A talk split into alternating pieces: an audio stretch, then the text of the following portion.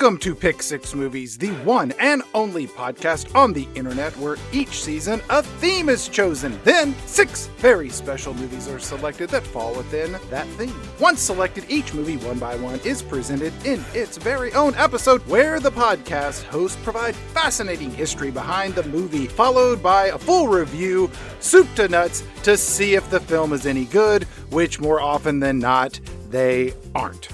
Probably about now you're wondering, who are you? Well, I'm Chad Cooper, one of the aforementioned hosts of Pick Six Movies. The other host is Mr. Bo Ransdell, one of my dearest lifelong friends who has a talent for selecting movies that defy rational understanding of how or why they were ever made. Case in point, the film featured in the finale of this season's theme, Comic Sans Quality, where we are examining half a dozen movies inspired by comic books. Most of the movies featured in this season are pretty forgettable, but not the finale of season 17. Oh, no, sir. Episode 6 of this season is Faust, Love of the Damned, a movie so memorable that when I close my eyes, I can still see some of the images from this dumpster fire of failed entertainment. It's the kind of memory that calls for one of those eternal sunshine of the spotless mind type clinics, or maybe one of them men in black flash sticks. Or hell, just give me a rubber mallet and I'll smack myself in the head to see if it creates any intermittent memory loss, and I'll just hope that this movie finds its way into the shadows of my consciousness. it's so very, very bad.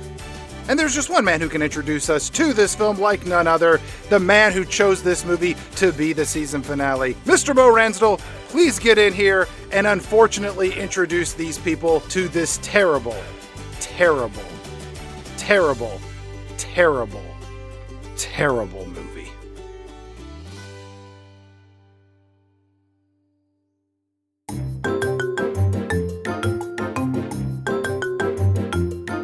Buckle in, folks. Things are gonna get weird this time around.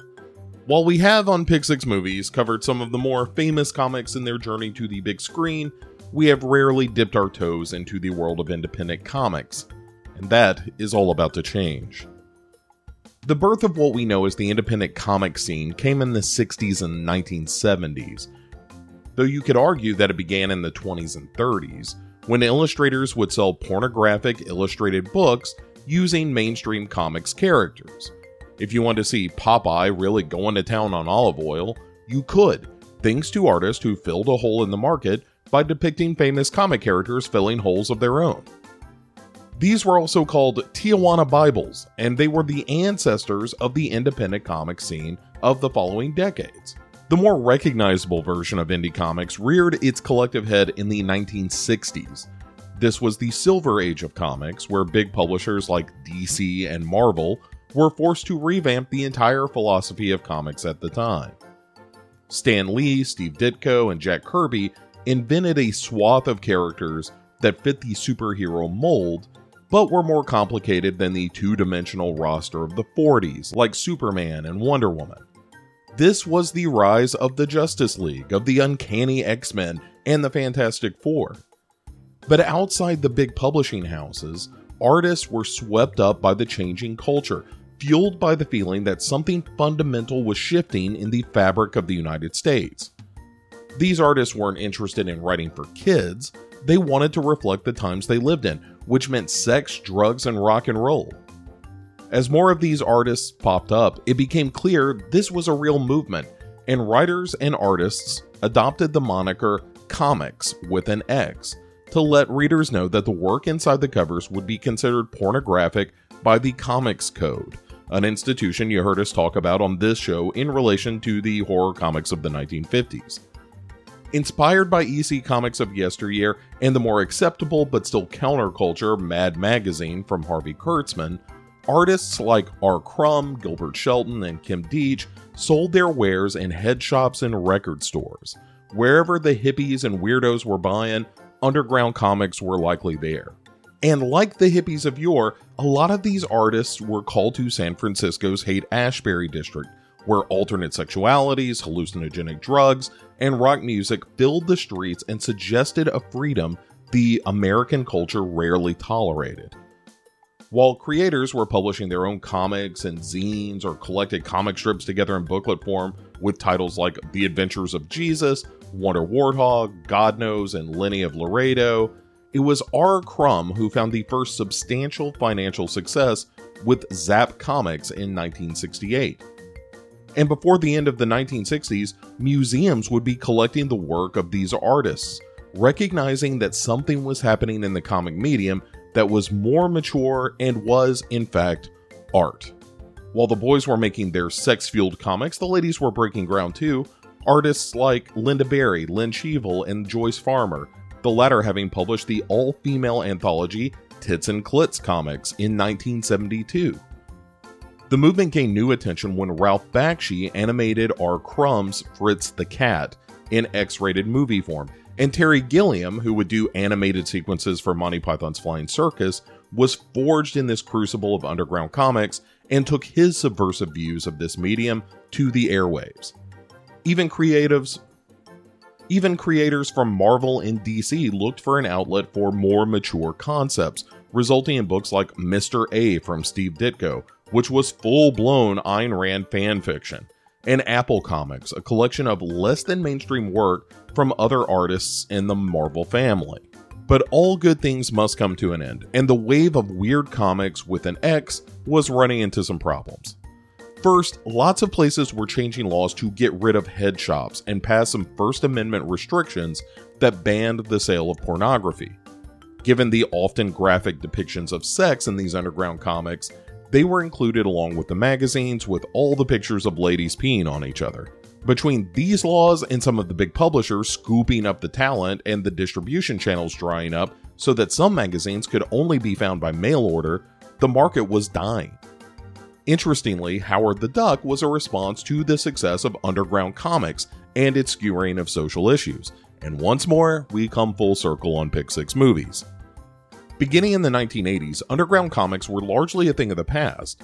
That is, until the rise of specialty comics stores. As mainstream comics became collector's items, stores specializing in new and used books popped up all over the place. Shout out to Rick's Comics here in Clarksville, Tennessee, still doing it after all these years. God bless them.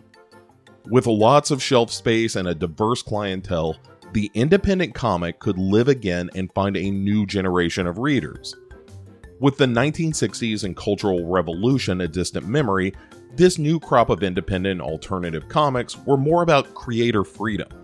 As the big publishers grew in power and reach, the artists were discovering that their creations were owned by their corporate bosses and not the people who, you know, created the thing. A few breakthrough hits from self publishers made it into the popular consciousness, books that weren't just the animated strippers of R. Crumb. Art Spiegelman made a splash with Maus, spelled M A U S, which examined the Holocaust through anthropomorphized mice. Wendy and Richard Pini created ElfQuest, a massively popular fantasy series, and Dave Sim hit it big with Cerebus the Aardvark. And then there were the Teenage Mutant Ninja Turtles. Published by the small publisher Mirage Studios, the series created by Kevin Eastman and Peter Laird became a massive hit it was eventually adapted into a more kid friendly cartoon, and the movies drew more from these than the grittier comics. There was Jeff Smith's Bone and Sergio Aragonés's Groo the Wanderer, and the emo vengeance tale The Crow, a comic by James O'Barr before it was a movie with Brandon Lee. You can go on and on. Love and Rockets, Ghost World, Yojimbo, comics that were more complex or daring than anything being done at the big houses, and audiences loved it. And that brings us to Faust. Playwright David Quinn joined forces with artist Tim Vigil to release the first edition of Faust, subtitled Love of the Damned, in 1987. Along with the complicated heroes of Alan Moore's Watchmen and Frank Miller's Batman in The Dark Knight Returns, Faust featured the anti hero, John Jaspers, and a ton of graphic violence. The first issue was released by the self owned Rebel Studios through a handful of other publishers, and it was a big hit, one of the biggest in the independent scene. The first issue sold north of 100,000 copies. While subsequent issues would sell about half as many, that's still really good numbers for an indie comic. Faust was plagued by a highly irregular release schedule that sometimes left the readers waiting months and years for the next installment. It was during one of these extended breaks that David Quinn wrote a screenplay for the book based on the first volume titled, unsurprisingly, Faust Love of the Damned. Now, before we turn our attention to the movie that resulted from that screenplay and thus began the downfall of Western civilization, worth noting that Faust finally wrapped up its run with issues 14 and 15, which concluded about 25 years after the first issue. Just this past July, Sony Pictures announced they were developing a new version as an animated series, so it's true when they say that the horror never really ends. But I don't care about television, Bo, you say. Shut up about the boob tube and get to the movie. Calm down, nameless listener, we're getting there. But first, a quick detour into the world of indie horror. We're not going to have too much opportunity to talk about Stuart Gordon on this show, on account of him mostly making good movies, or certainly interesting movies. And that's no accident. Gordon was a maverick, having come up in the theater with an avant garde spirit. One of his first big splashes in theater was a school production he put together in college called The Game Show, in which the audience was locked inside an auditorium while plants in the audience were abused, humiliated, and raped. Not really, of course, but the point was to shock the audience out of their seats, to demand that the show be stopped. It was, according to Stuart Gordon, a manifesto against apathy in the face of art. Now, whether you think that's too extreme or not, it was creative, it was different. Even after he found success in film, Gordon would continually return to the stage where he felt his greatest freedom to be provocative. As Gordon found his way into film, he was accompanied by a pal by the name of Brian Yuzna. Yuzna was born in the Philippines, in Manila, to American parents. His family bounced around to Nicaragua and Puerto Rico and Panama before finally landing in Atlanta, Georgia in the 1960s. As Brian grew up, he became infatuated with horror and genre fiction, especially that of H.P. Lovecraft. During the 1970s, Yuzna hooked up with a commune, worked odd jobs to pay his way, but he never found his niche. That is, until he met Stuart Gordon. Gordon wanted to make a Frankenstein film and was turned on to Lovecraft's short story, Herbert West Reanimator. That story is vaguely Frankenstein like, and Gordon took to it, eventually updating the setting for budgetary reasons and then shaping it for the stage. And then when that didn't work, he tried television, and then when that didn't work, finally a movie. It was here that he was introduced to Brian Yuzna, who was trying his hand at film production. Gordon and Yuzna bonded over their love of H.P. Lovecraft and his eldritch horrors, and Yuzna envisioned a movie with the wild spirit of the Evil Dead and the effects of The Howling. And so the now infamous horror film Reanimator was born. If you haven't seen Reanimator, it is a true delight. It's gory, it's overtly sexual, and it's incredibly funny, largely thanks to a terrific performance from Jeffrey Combs as Herbert West. And not only was it audacious and bloody, it was critically well received. Pick Six Movies and non reanimated film critic Roger Ebert said after seeing it, quote, I walked out somewhat surprised and reinvigorated, if not reanimated, by a movie that had the audience emitting taxi whistles and wild goat cries. I think that's a positive review. Anyway, Rotten Tomatoes has Reanimator sitting around 93% fresh, and this is for a movie where a severed head goes down on a co-ed. That last sentence is true, and just one of the reasons you should see Reanimator. Anyway, the movie was a hit, and the filmmaking team of Brian Yuzna and Stuart Gordon was off to the races. They followed Reanimator with From Beyond, another Lovecraft adaptation, and almost equally bonkers and quite a lot of fun in its own right. Yuzna co wrote that one, and then produced the movie Dolls, which Gordon also directed. Here's the shocker, folks. Along with Stuart Gordon, the guy who co wrote a movie where a pineal gland emerges like a penis from Jeffrey Combs' forehead, also wrote Honey, I Shrunk the Kids, which he also executive produced. And then there was his first effort as a director, the body horror cult classic Society, in which the hoi polloi of Beverly Hills are actually monsters who melt into a puddle and feed on the lower classes. Yuzna wrote and directed more, almost exclusively mid range to low budget horror films, including both of the Dentist movies with Corbin Bernsen, Bride of Reanimator, Silent Night, Deadly Night 4, and Return of the Living Dead 3, while also setting up his own production called Filmax, built to make modestly budgeted horror movies from artists all over the world. An enviable goal until you realize that led to his production of Faust Love of the Damned. Our movie in question was made in Spain while using English language actors or actors with dubbed English voices, a mix that always works. When the movie was ultimately released or escaped, reviews were oddly mixed, in that some critics suggested by checking your brain at the door you might mine some enjoyment from the over the top gore and gratuitous sexuality, while a more accurate review called it, quote, low budget horror slop with lots of TNA. End quote. While that sounds awful as a viewing experience, and it is, it sounds pretty good to me for an episode of Pick 6 Movies. Stuart Gordon has sadly passed away at the age of 72 just last year, as a matter of fact. Before he passed, he did a stage production with Jeffrey Combs as Edgar Allan Poe and created a musical version of Reanimator that was very well received, and that's besides several truly interesting films like Stuck with Stephen Rea and the neo noir King of the Ants. Brian Yuzna has been retired since about 2010, and I honestly wish the guy the best, despite the fact that he made this movie. While Stuart Gordon was clearly the real artist in their collaboration, there is no doubt Yuzna loves horror movies, and given the time of year in which we're recording this, that's almost enough for me. But enough backstory. How bad is this movie really? Spoilers, it's terrible.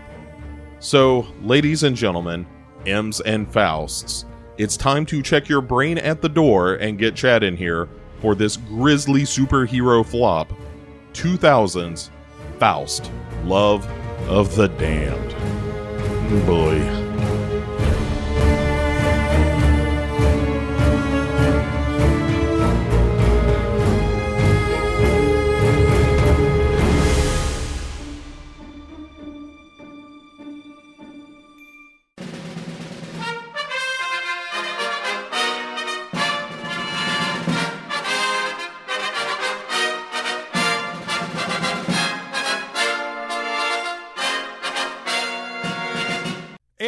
Welcome back to Pick Six Movies. This is the ass end of season 17. I am Bo Ransdell. With me, as always, the Claire to my M, Chad Cooper. I just feel dirty. I feel gross, Bo, having watched this movie twice. Uh huh. I can't get rid of it. It is the skeeviest I've ever felt. Of all of the 100 plus movies we've watched, this is the one that made me feel bad as a human being. And we watched Fifty Shades of Grey. I would watch Fifty Shades of Grey six times in a row before ever watching this again. Yeah, well, because Fifty Shades of Grey is about 320% less sleazy. This is the worst made movie we've ever discussed. Mm, Yeah, it, budget, acting, writing, it is a real step below the majority of everything. And I'm including Grizzly and Kingdom of the Spiders and a bunch of other stuff that you picked out. This is really, this is worse than all of that from a production level. it's House of the Dead quality, but make it sleazier. I felt bad for the people who made this movie. The people in it, anyone who watched it. If you've never seen this movie, don't. You should never watch it. It is a waste of your precious time on earth that you could be spending with friends and family or just sitting alone in quiet reflection of who you are as a person. No, I can't deny any of that. I'm not sure I feel comfortable cracking jokes on this movie because it feels like you're punching down. It's like hacking on a local theater production of Cats that decided to set the musical in an Old West version of the year 3000. Like, what are you doing here? This is a fucking shit show, people. From one of the creators of Honey, I Shrunk the Kids comes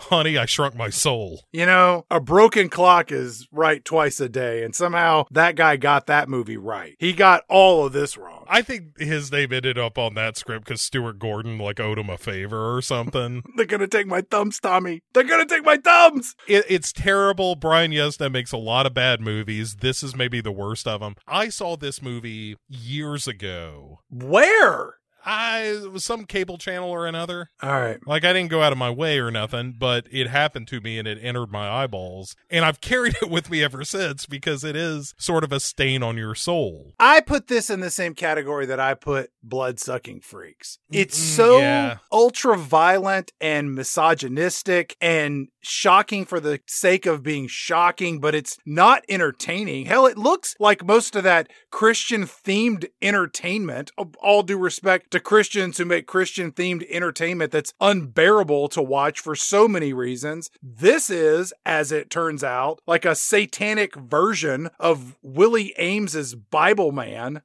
yeah, that's a, a pretty good comparison. I- imagine that level of production quality, only with a lot more new metal. and titties and Yeah. rape and murder. And incest. Let's not leave out the incest. Like, I left it out on purpose, Bo. fair warning to anyone listening to this episode there is going to be discussion of incest because that's in this movie. When you proposed this movie, I didn't even know what it was. And then I found that it was nowhere to be found. No streaming service had it, probably because of pending litigation. You can't buy it. You can't purchase it from any respectable retailer. Yeah, this is a thing you got to buy at a convention from a dude that is going to ask you to step behind the curtain. I was going to ask you to go to your guy who knows a guy to, to give me some link to download it. And then lo and behold, it's on YouTube. Thanks a lot, internet. I appreciate that one. I like the fact that this entire movie has no like takedown notice or anything because they're just like, it ain't worth it. If you're dumb enough to watch it, well, That's on you, shithead. Right. We're not making any money off of this thing because every time we try to pawn it off on somebody, they threaten to sue us or take Yeah. us to jail. Spoilers, real quick, Bo. When we rank our six movies at the end of this episode, this is my bottom. Oh, this is the certainly. it's the worst thing we watched this season, and that includes Howard the Duck, a movie that included full frontal, feathered, naked human breasts on a duck. That movie is better than this. Yeah, this is arguably the worst movie we will ever do for this show. I knew that going into it. I was wide eyed about it, but it was also one of those things that I felt, or I hoped, maybe that's a better way to put it. I hope, Chad, this would be an exorcism of sorts and that I could just stop ever thinking about the fact that this movie existed. It is awful, and we're going to get into all the awful details. But I honestly believe that the people behind this movie thought that they were making a good ish film. In fact, I thought about the production crew and the writers and actors and directors and all that. Like, they seemed like the people that Steve Martin was lampooning in the movie Bowfinger, a very underrated movie, unlike this movie, which cannot be underrated enough. yeah, no matter what you compare it against, it's probably worse. The only thing I can think of that's worse than this is a German poo video. But you're you're in a completely different neighborhood with German poo movies, so I've heard. Yeah, so we've heard. Um, Hey, hey, hey, you got turd? I'll take a look at it. that shite is good. First of all, let me just say, I like the fact that the YouTube copy of this opens with like, "Hey, best special effects at Sitges." It's like, oh, okay. I I guess somebody pointed out in uh one of the Facebook groups or something like, "I'm about to sit down and watch the award-winning uh Faust Love of the Damned," which is true and impossible all at the same time. It was the only one up for contention. There's no way anything else competed for this. It's like how Harry Anderson got his job as a judge on Night Court. He was the only one who answered the phone. we open on a quote that goes, The desires we deny find us as fate, which is just the kind of nonsense to set the tone that none of this is going to make any sense, but it's going to be a lot of dialogue that seems important, but never is. It's not a quote from Faust. It's just a bunch of nonsense that the bozos who wrote this movie put up front to make it sound deep and profound. It sounds like something you'd read in some goth girl's book of self published poetry. Just to set the stage, this movie is chock a block full of just edge lord dialogue. It's written by people who are listening to nothing but the worst of heavy metal music.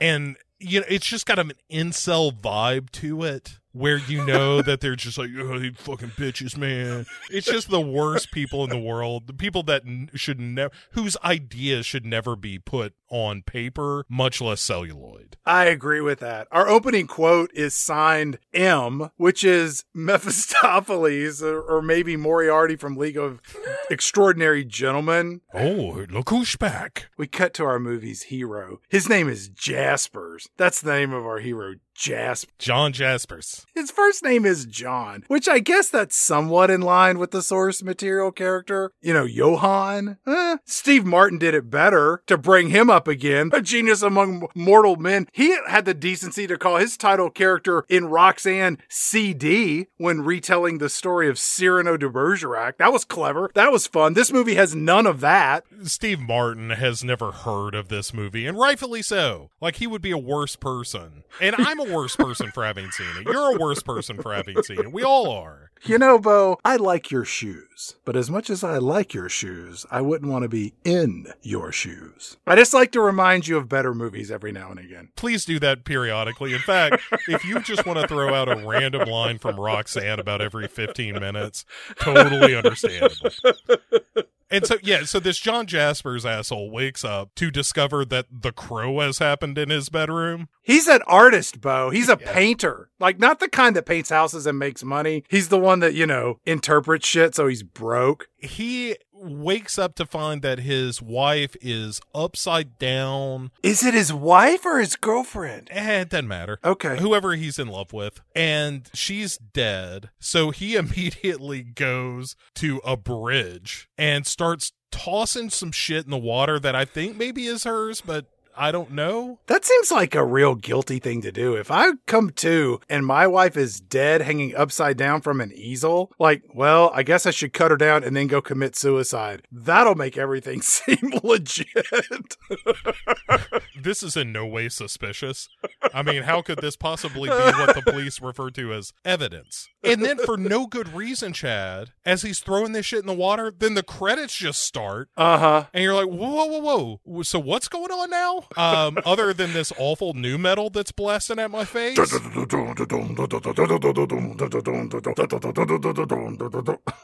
Yeah, and the credits are kind of coming at you, but they look real crappy to let you know what you're in for. Uh huh. Here's the one thing I like about the credits, Chad, is that the guy who did the special effects is a dude who goes by the moniker Screaming Mad George. And now, do I think the effects work is good in this movie? I do not. Do I like the fact that there's someone on the planet who goes by the name Screaming Mad George? That I do, Chad. That I do. A movie we may get around to reviewing is a film called Getting Lucky. yeah. about this guy who finds a leprechaun in a beer bottle. And at the end of that movie, if you watch the credits, which you and I, as younger men, did, Uh huh. we were different back then, Bo. Yeah, we've changed so much. in those end credits, the spiritual advisor on that movie was someone named Guru Ramakorkab up your butt. Uh huh. which I submit as the greatest credit in a movie ever. Is that on IMDb, you think? I'll look that up. Never. Yeah, it's probably in like wacky credits or something, you know? It's that screaming George Fontiliitis or whatever the hell this guy's name is. All right. Yeah. Back to this crappy movie. We cut to a movie version of a mental hospital. There are padded walls. It's a real loony bin. And inside A giggle factory, yes. And then inside the padded cell is some guy. Spoilers, it's Jaspers. You wouldn't know that because we just had a bunch of opening credits and we never saw Jaspers up close enough to realize, oh, the guy in this nut house is the guy who cut down his wife and almost went to kill himself, or maybe he did. We're not sure. And looking through the door at him is our chubby Dr. Yamoto. Uh huh. And Jeffrey Combs, who is an actor I dearly love in a movie that I dearly hate. But Jeffrey Combs is de- the, the detective Margulies is his name. Okay. And he's like, so this guy's not saying much at all, is he, Pally? And Yamamoto's like, no, no, he hasn't said a word since he got here. He's like, yeah, yeah, he killed 19 people. You uh, got some way you can, you know, jump start him or something? Which is a real line in the movie. And you're like, what? How do you think the brain works? So we immediately get a flashback before Jaspers ended up in the nut house. So we went from a crime scene in his art studio to Suicide Falls to the Wackadoo bounce house. Then we're flashing back to this crime scene earlier in the movie. That's right. Right? Uh-huh. All right. So Margulies, our detective, he shows up at this mansion looking building. We're going to later find out it's an embassy. That happens accidentally when somebody just drops that word. And outside there's a real media circus of news crews. And Margulies, he walks up to this beat cop and he's like, Hey there, Flatfoot, what's going on inside? A crime, I'm guessing. And the beat cop says, uh, yeah, we got uh, specific orders from the commissioner Mustache to wait here till he arrives from the opera in his fitted tuxedo. I think they're doing a production of Faust. Wink, wink. And then there is this loud scream from inside the embassy mansion, and red ooze starts pouring out from the two main doors, which I thought the blob was going to show up for a moment. Oh, if only. Margulies says, Hey there, boyo. That red ooze pouring out from under the doors, that can only mean one thing. Vigo the Carpathian has escaped from his painting again, and I don't see any Ghostbusters 2 around here to take care of business. I'm gonna head inside. Don't get angry. The ooze doesn't like it when you're angry. You know, they're called the Ghostbusters and they're in control, Chad. They're all wait like all the other cops are waiting for that Marino dude to show up, Commissioner Marino. And there's also some news reporting going on in the background where they're like, this could be a terrorist attack. And you're like, all right, whatever. So there's a scream inside. That's where Margulies is just like, I don't care how much ooze is on the ground. I'm going to get to the bottom of this. And he goes inside to find people just mutilated and scattered around all dead and whatnot. Bo, I've never seen this many dismembered mannequin parts in my life. It's really sad. It's like the killing fields for mannequins. You combine that with all of the corn syrup and the red dye mixed together, splattered about, it's truly unbelievable. And I mean that literally. None of this is believable. That it was a movie,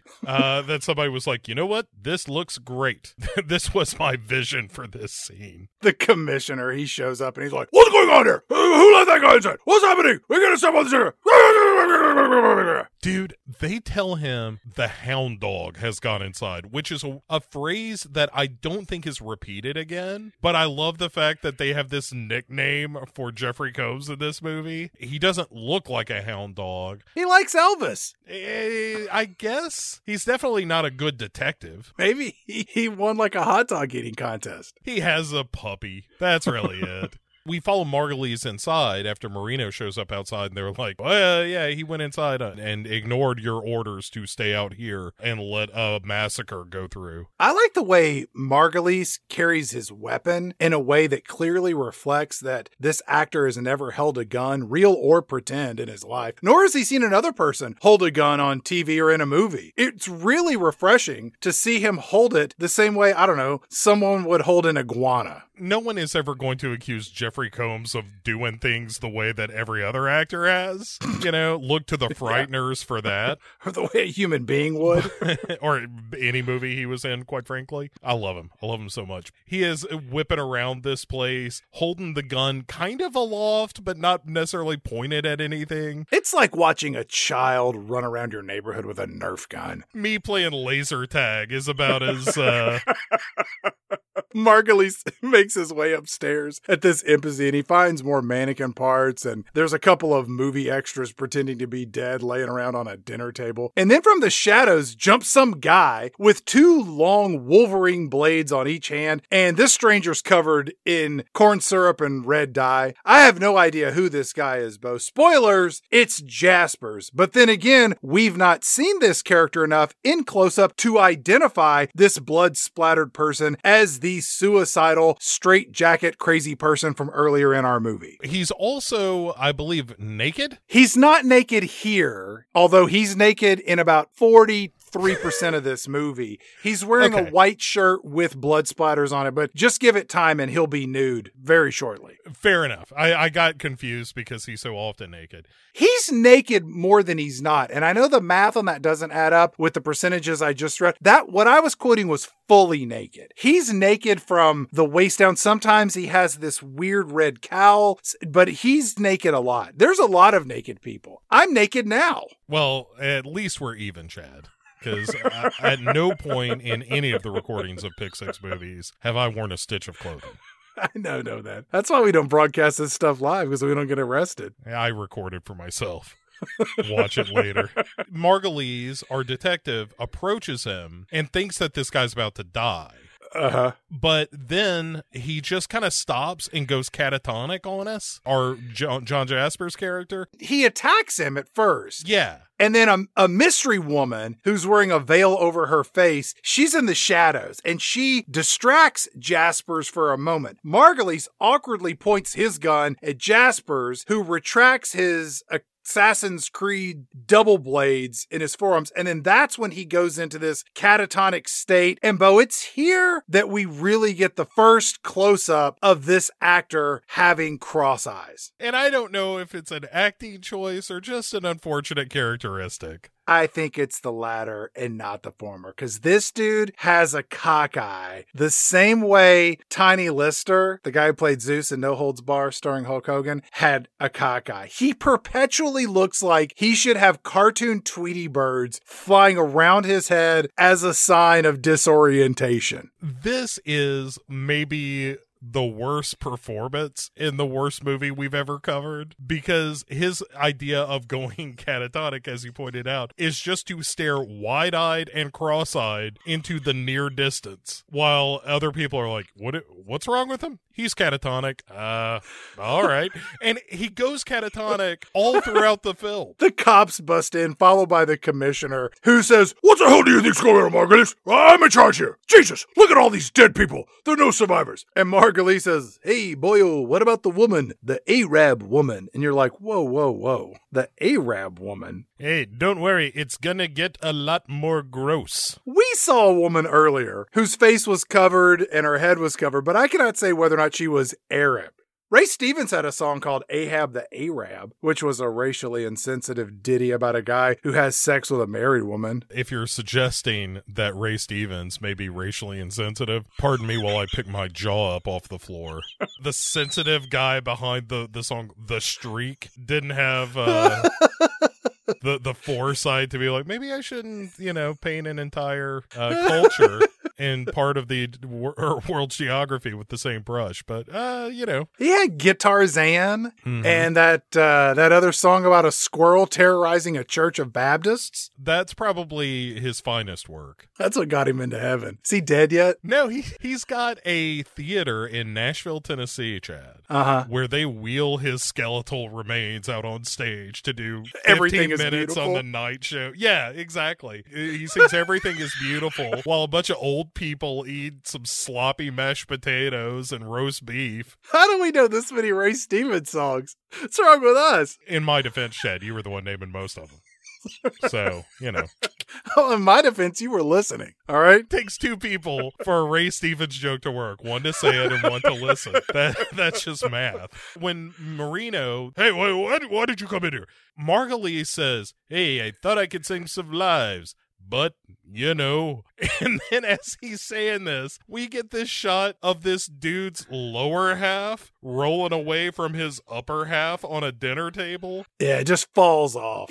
Yeah. The commissioner does shout at him, You bungled this whole murder scene. I'm not sure how, but the death of all these people is somehow your fault. The guy you refused to kill, he's gonna get off on an insanity plea. You should have wasted him. And like a lot of that is actual dialogue from this movie, which is delivered quite badly. Every performance in this movie feels like an afternoon soap opera or vintage 80s era porno, but the people are all fully clothed. Well, for now. Sure.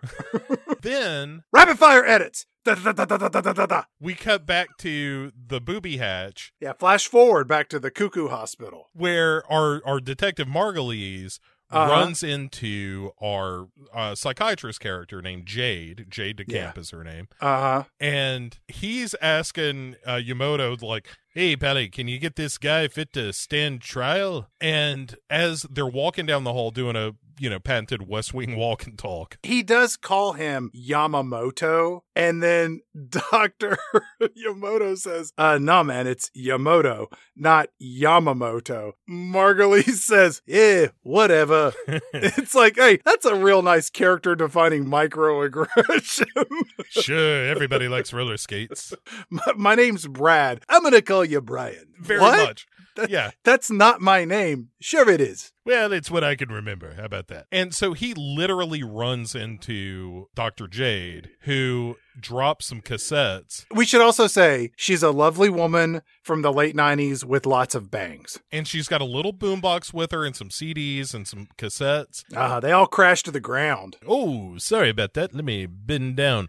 Ooh, look at that skirt. Nice and short. I always get real nervous around pretty women. I mean, uh, doctors like you. And Dr. Jade, she clutches the top of her blouse, which is buttoned all the way up to her clavicle, and she just squeezes it around so that he can't see the base of her neck. Yeah. And you're like, oh, okay, she's real conservative. She's uptight. And because this is, you know, the movie is really only beginning and it hasn't really begun to flex its muscles of how it's going to insult women with stereotypes and misogyny and insulting portrayals of all genders that are not straight white men. We're really just starting to warm things up, Bo. After he creepily flirts with her for a minute, he's like, So, I've been thinking. I don't think this Jaspers fellow worked alone. How about you help me there? Maybe afterwards we can get some coffee and talk about what you found? I don't know who you are what you do. I don't know if you work here or if you're just visiting someone, but I do music therapy with all of the crazies in this facility. I play popular, timeless music to make them not so bananas in the head. Blind Melon, Goo Goo Dolls, Jane's Addiction. They love been caught stealing when the dogs bark. These nut jobs just come unglued. That's what I do. I'm a doctor. You got any wallflowers? Sure you do. Everybody likes the wallflowers. And she very politely is like, I don't think I'm gonna go anywhere with you. Whoa, whoa, whoa, before you go, uh, why don't you take my business card? It's got my phone number on it. You know, if, if any of these wackadoos, especially that one over there in the bounce house, if he starts talking, give me a call. Maybe you could come over. We could listen to a little ace of base at my place, if you know what I mean. By the way, if you ever decide to get rid of those shoes, mail them to me and I'll send you 20 bucks.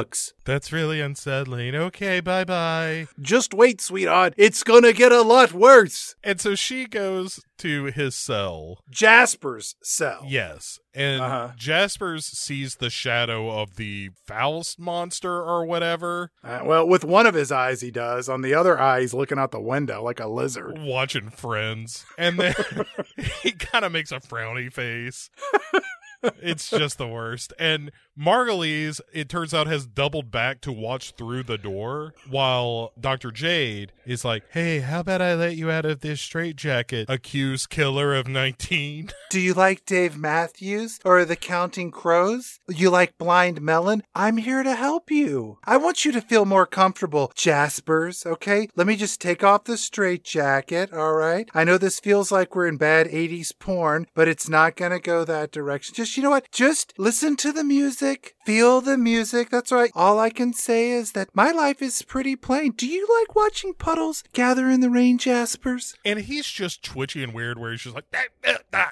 I mean, he's like Bill the cat from Bloom County or something. And outside watching, Marino shows up to join Margulies to stare. The commissioner. So, Margulies, it turns out there was no woman at the crime scene. Also, all of your obsession with this secretive satanic cult, the Hand, is all a bunch of bullshit. Hey, listen up here, boyo. First off, I don't know what you're talking about, but I totally know everything you're talking about. This is all new weird shit that you're introducing into the movie that the audience is completely unaware of. Hopefully, they'll pick it up later. Look, the whole scene was just chaos, like a pimple on the face of God. That actually is said. And that's the point where you're like, oh, so none of this is going to be well written. Got it. And also, this case isn't yours anymore. The feds are on it. So back off. And then Margulies looks back into the holding room and he sees Jaspers raise up his hand and there's a pentagram scar on his left palm, which that seems like something they might have noticed during the original processing of a murder suspect. And it's not a small scar. It looks like Toht's burnt hand from Raiders of the Lost Ark. Gi- gives him a like a hail marino there,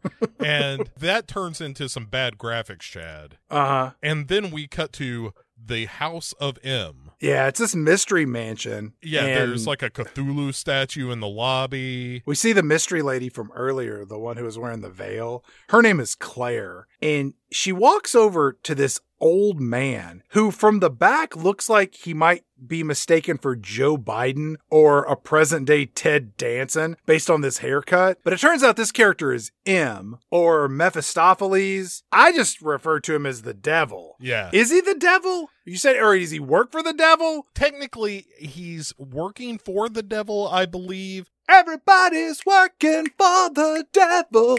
Everybody needs an antichrist. And she tells M, You're not going to believe this, but Jaspers stopped killing by choice. Oh my god, Claire Bear. He's what? That's right. He's not killing anymore, but he has to kill. Uh, That's what we do. It's what he does. He has to do whatever we tell him. and he asked me to give you a message, M. He said, No. That was his whole message. Jaspers, I think is his name. He's the one with the Forest Whitaker eyes. He's still alive. But, um, Mr. Devil, how about I just disrobe? I'll give you a hand job. Oh, and. I'll describe how he almost killed a police officer. What do you think about that? And then that's what happens. She just starts jerking this guy off, and the devil is like, "Oh, Claire Bear, oh, you got quite a grip. Easy, you're not shucking corn, honey. Look, I, I don't mean to complain, but how about you trim those nails? Put a little lotion on there. Not because I like lotion, but your hand's really dry anyway. So, whew, Jasper's easy.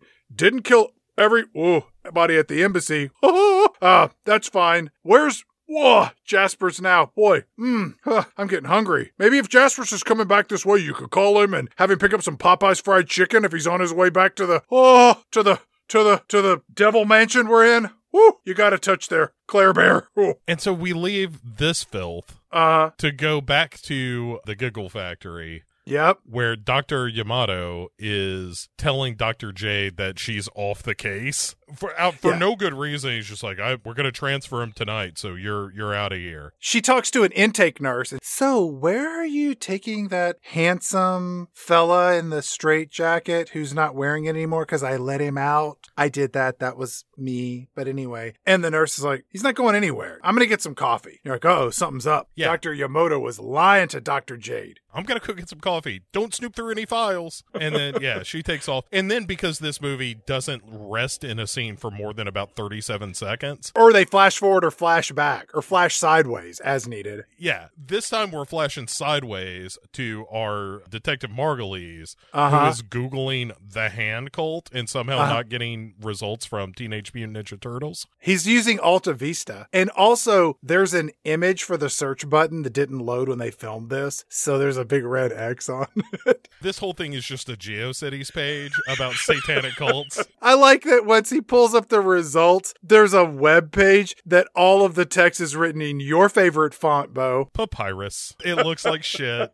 There's a spinning circa 1990 pentagram. Uh huh. Then at the very bottom, there's one of those gifs of a construction worker, and it says, you know, coming soon. Under normal circumstances, I would pause the movie and read all of the bullshit on this website. I didn't do none of that here. I was like, just move along. We're really swimming in the sewers on this one, and it was not worth my time. Basically, it just says what happens at the end of the movie, which is like, oh, they're going to raise a homunculus, and that's going to bring about the end of the world. But then we flash sideways yet again, Chad. Right?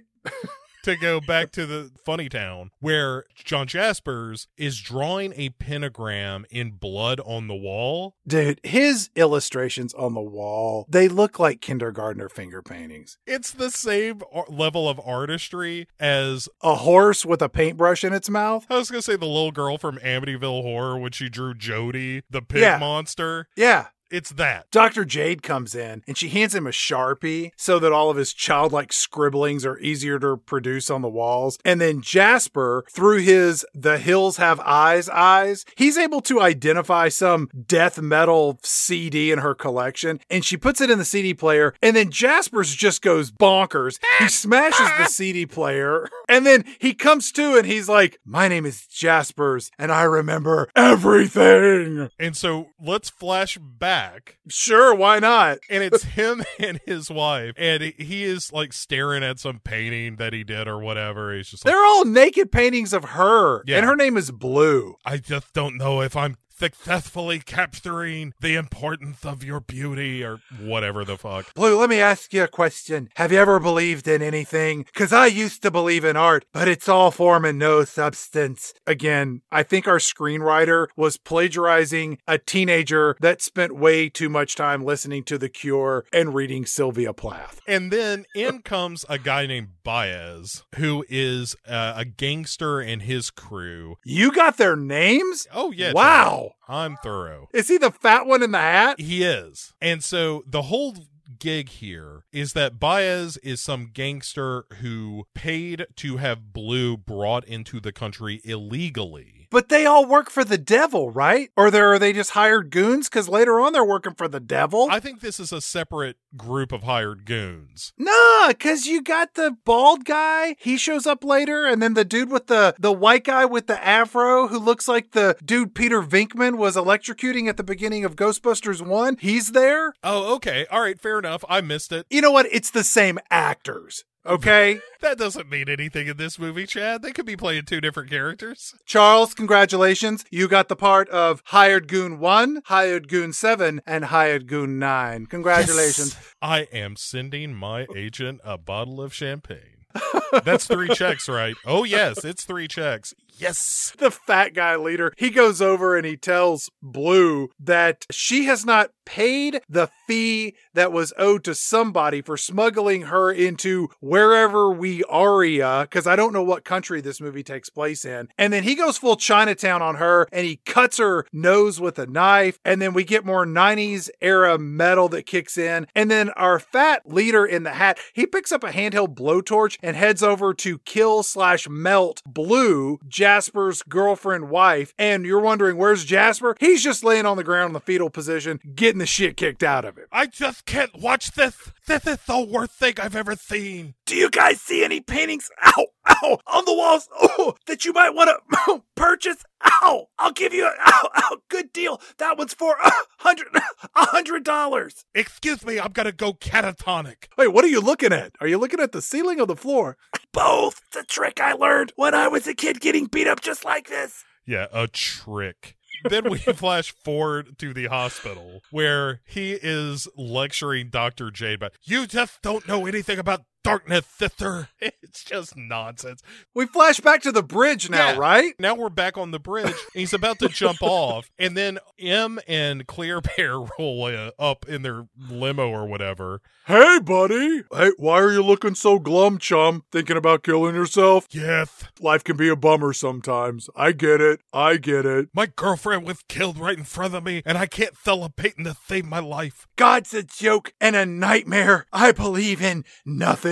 And then, Oh, like, the devil is like, hey, buddy, I hear that. Look, Jaspers, is that your name? I can help you. I can offer you a new life where nothing's gonna hurt. You know, there's no good and evil. I can give you the power of vengeance if you want that. That sounds great. Can you fix my eyes? Are you looking at me or are you looking at that billboard for Red Baron Pizza? That's right. I- oh, all right. Well, hey, hey, buddy, look more over this way. I'll tell you what I'm going to do. I'm going to help you go get those bad guys that really put you in a tailspin here. Okay? I just hope there's no catch. There's definitely not a catch. I just want to rip out that guy's heart, the one who killed my girlfriend, wife, Blue earlier and didn't buy one of my paintings. Clearly, I'm wearing the clothes from that scene earlier in the movie, so you know it all happened just a few minutes ago. Let me ask you something. Do you have any contracts I can sign that maybe give me superpowers or something? You know what? Fortunately, I know a little magic. It's a talent that I always have possessed. Now, Jasper, please don't laugh. I use it on behalf of the miserable and lonely and depressed. Pathetic people like you that are going to kill themselves. And then this big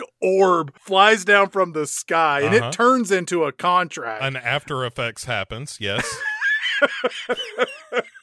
the devil uses his long white fingernail to cut Jasper's finger, and he says, "All right, um, just sign here and here and here, initial here, print your name here, emergency contact here, print your birth month. We like to send you something special during the month of your birth. Oh, it won't be on the nice. day, but it'll be close enough just to show you that we care. And then one more signature here, and we are done." Great. So, superpower then? Look, Jasper, there's going to come a day when you're going to believe in something again. I know you don't think it now, but it's going to happen. And then when you do, well, then shit's going to go sideways. All right. But before I leave, do me a favor. Put these forearm bracelets on each of your arms. You're going to look awesome like Wolverine. If you've seen the X Men, you're going to look like that guy. All right. The, the theme's pretty weird. You look great. You look fabulous. Do me a favor. I'm going to make it rain. Could you look up in the air and scream and do the Wolverine pose from X Men? Thor, I can do that. Yay! Yeah, bat- you you are a natural. You look badass, Jaspers. Me and Thanks. Claire Bear here. We are going to bounce. Claire Bear, quit touching yourself. All right, put your hands back in your pockets. Not th- not that pocket. The Before side you pocket. go, I don't want to embarrass anyone, but I can see her boobies. Everyone can see her boobies. That d- don't say that out loud. She shows them more when she hears people see them. It's she's got problem. Oh, did someone say my boobies?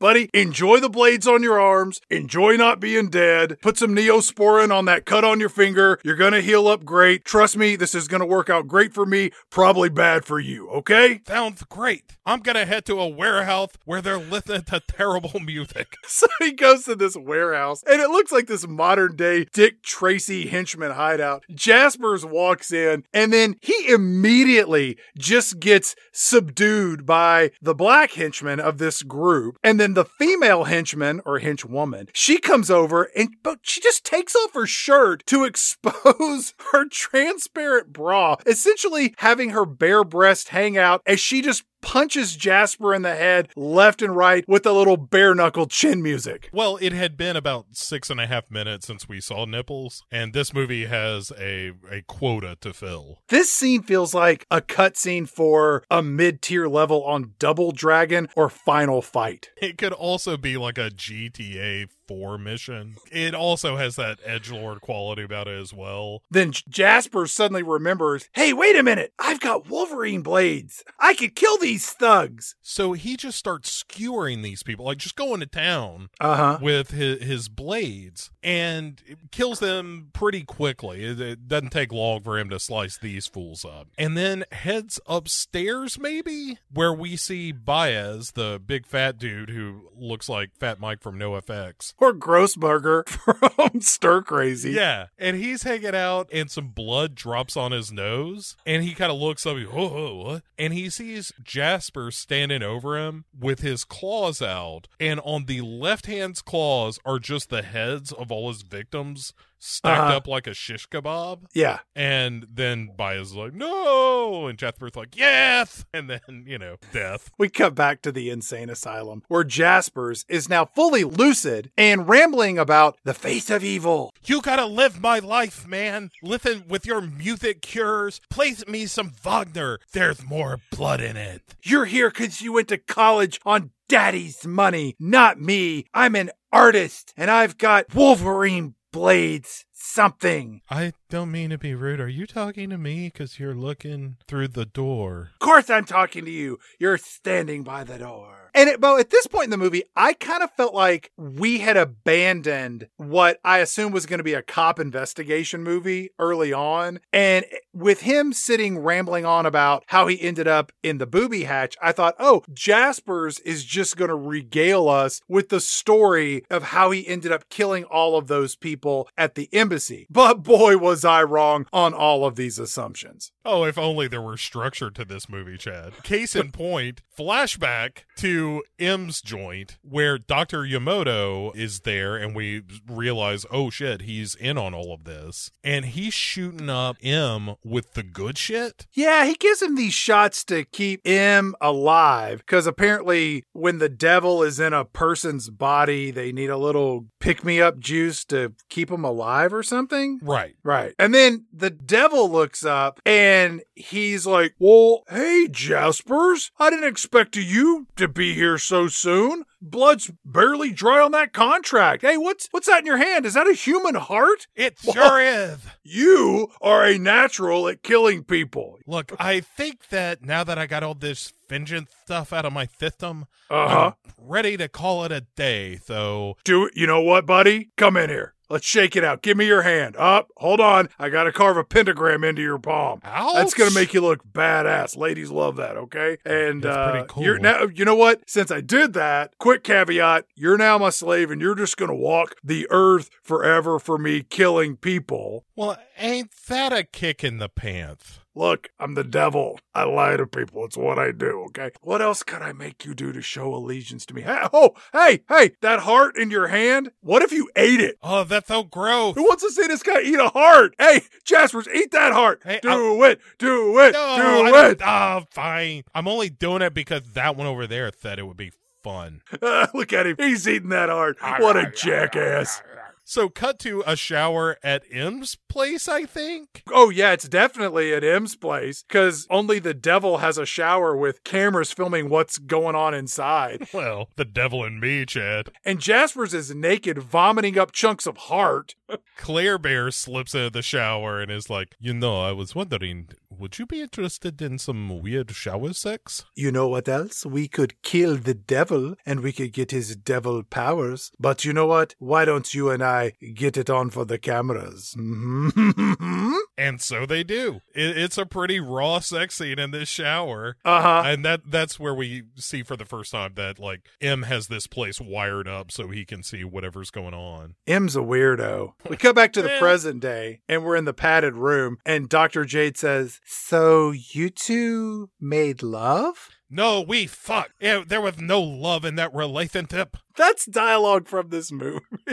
Yeah. Dr. Jade says, So tell me what happened at the embassy. Because that was the crime scene where the movie kicked off. I know it hasn't been referenced at all as the embassy, but it's my job to let people know that's where it was. All right, the empathy. Yeah, I had this addiction for violence that I just couldn't resist. And I should have died at that empathy, but then I conquered my demon and I disobeyed him. Oh my God, that was an act of free will. You did it. You could do it again. Let's listen to a little bit more of the Goo Goo Dolls or maybe Dave Matthews. I've got a little bit of, do you like Hootie and the Blowfish? Oh, you like Train? You'll listen to some Train? The siren song of Dave Matthews Band is not gonna stop my vengeance. You've got a lot to learn, little girl. The devil's gonna come for me tonight. They're gonna kill me. So Dr. Jade, she leaves and she goes and gets Jasper's file. I have no idea what could possibly be in this file. The guy just showed up. And then Dr. Yamoto, he comes in with a couple of the henchmen who were part of the crew that killed Blue, the wife girlfriend. We got the bald guy and that other guy who got electrocuted in Ghostbusters 1. And then these two hired goons, they start beating up Jaspers, who is now wearing his straitjacket. And then Dr. Yamoto gives Jaspers a shot to kind of chill him out. Yeah, it's a real cannonball run moment where Yamoto is the Jack Elam of this film. Oh, you want a, a little bump? There's just no organ music. It's just bad nu metal instead. We cut to a shallow grave where Jaspers, again still in his straitjacket, is being buried alive as the devil stands atop him and is going on about how Jaspers was a disloyal slave. Also, the devil then tosses the two wrist bracelets with the Wolverine blades on them into the grave with Jaspers, and the devil says, Jasper, I, I told you not to disobey me. So now I'm gonna have to go kill the only person that you love, which is Dr. Jade. Wait, who is that again? He loves Dr. Jade now? Is that is that in the script? Oh, is that the lady with all the Goo Goo dolls? I love Iris. Jasper, did you read the script, Jaspers? It says you love Dr. Jade now? You just met her like 25 minutes ago or something, right? Look, am I, if the script said it, then it's got to be true. I guess I love right, all her. right, all right, all right. You know what? We're going to go by the script. Claire Bear, Claire Bear, stop dry humping that headstone. We got to go now. I think Thea has a problem. Anyway, get me out of this hole. You shut up down there. Hey, Claire Bear, call Mr. Vito. He's a new character to our movie and tell him to go find this Dr. Jade and abduct her, I guess. Is that what the script says? That's what it says here. This is really taking some left turns. I'm kind of glad I'm says- getting and after that, it says, cut to two hired goons fill grave with dirt. Boys, that's you. Start filling the grave with dirt. I know you didn't expect this much hard labor when we brought you on as goon scrubs, but script is the script. You gotta do what it says, boys. I'll see you in hell, Em. Yeah, I'm sure you will. All right. See you later, buddy. And so Dr. Jade Uh huh. elsewhere calls Margulies, who is still obsessed with this GeoCities site, just can't get off of it. The timeline of this movie is incomprehensible. Hensible? Hensible? Hindable? Abdominal? Abominable. Abominable. Abo- ab- abominable? Abominable. It's it doesn't make any sense. Like, did did the death of Blue and the suicide and the murder of the goons and the embassy did all of this happen in the same night? yeah, I think all of this takes place in the same like nine hours. Are they in Alaska? Like where you have 23 hours of darkness to accomplish this much? Yeah, one town over 30 days of night is happening. this is just the warmer city where that's not as infested by snow vampires. Dr. Jade, she heads over to a Johnny Rockets, and our new bad guy, Mr. Vito, he's now involved in getting her abducted. A couple of goons go in to follow her, and she gets on the horn and she calls up Margulies, and he's like, I'm reading all about the hand and the, the devil. There's all kinds of great stuff on the internet. By the way, there's a whole lot of porno. Hey, did you know there was pornography on the internet? I've been scrolling through quite a bit of it, and I can't seem to take my hand out of my pants.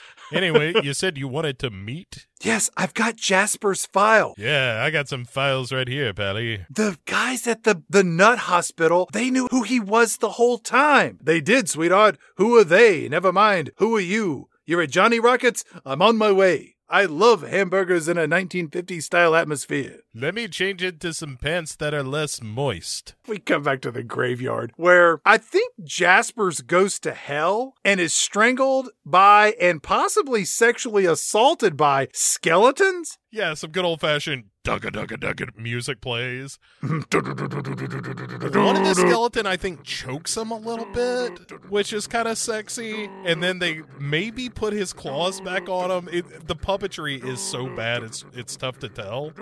Yeah. And then one of the skeleton's heads just explodes.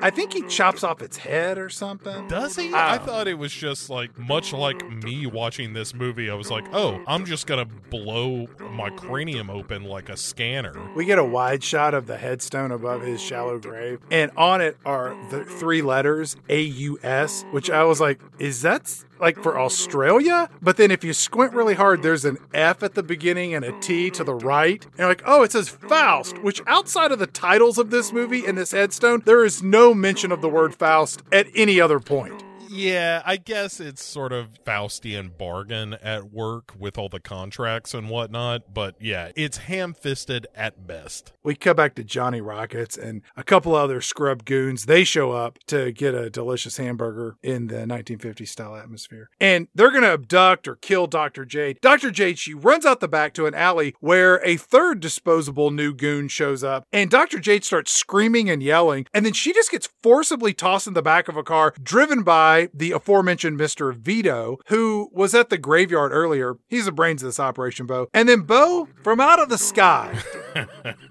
drops the greatest cosplay of the Domino's Pizza spokesman, the Noid, that I've ever seen. It's so god awful. It is Jasper's in this like red latex outfit or rubber outfit with his spiky Wolverine claws, giant floppy red horns. When did this movie decide it was going to be a superhero film? Just now, Chad, right here. He's got those little red horns. This costume is terrible. It looks like the kind of costume you see in Times Square walking around demanding $5 for a picture. Like the rubber jiggles when he stops moving. The jiggling rubber, the way that this thing just bounces around is embarrassing. Think about going to your local public library when they have a special appearance by Batman. And that's the quality of costume this is. It's just absolute trash. Oh, also, he has very black lipstick on,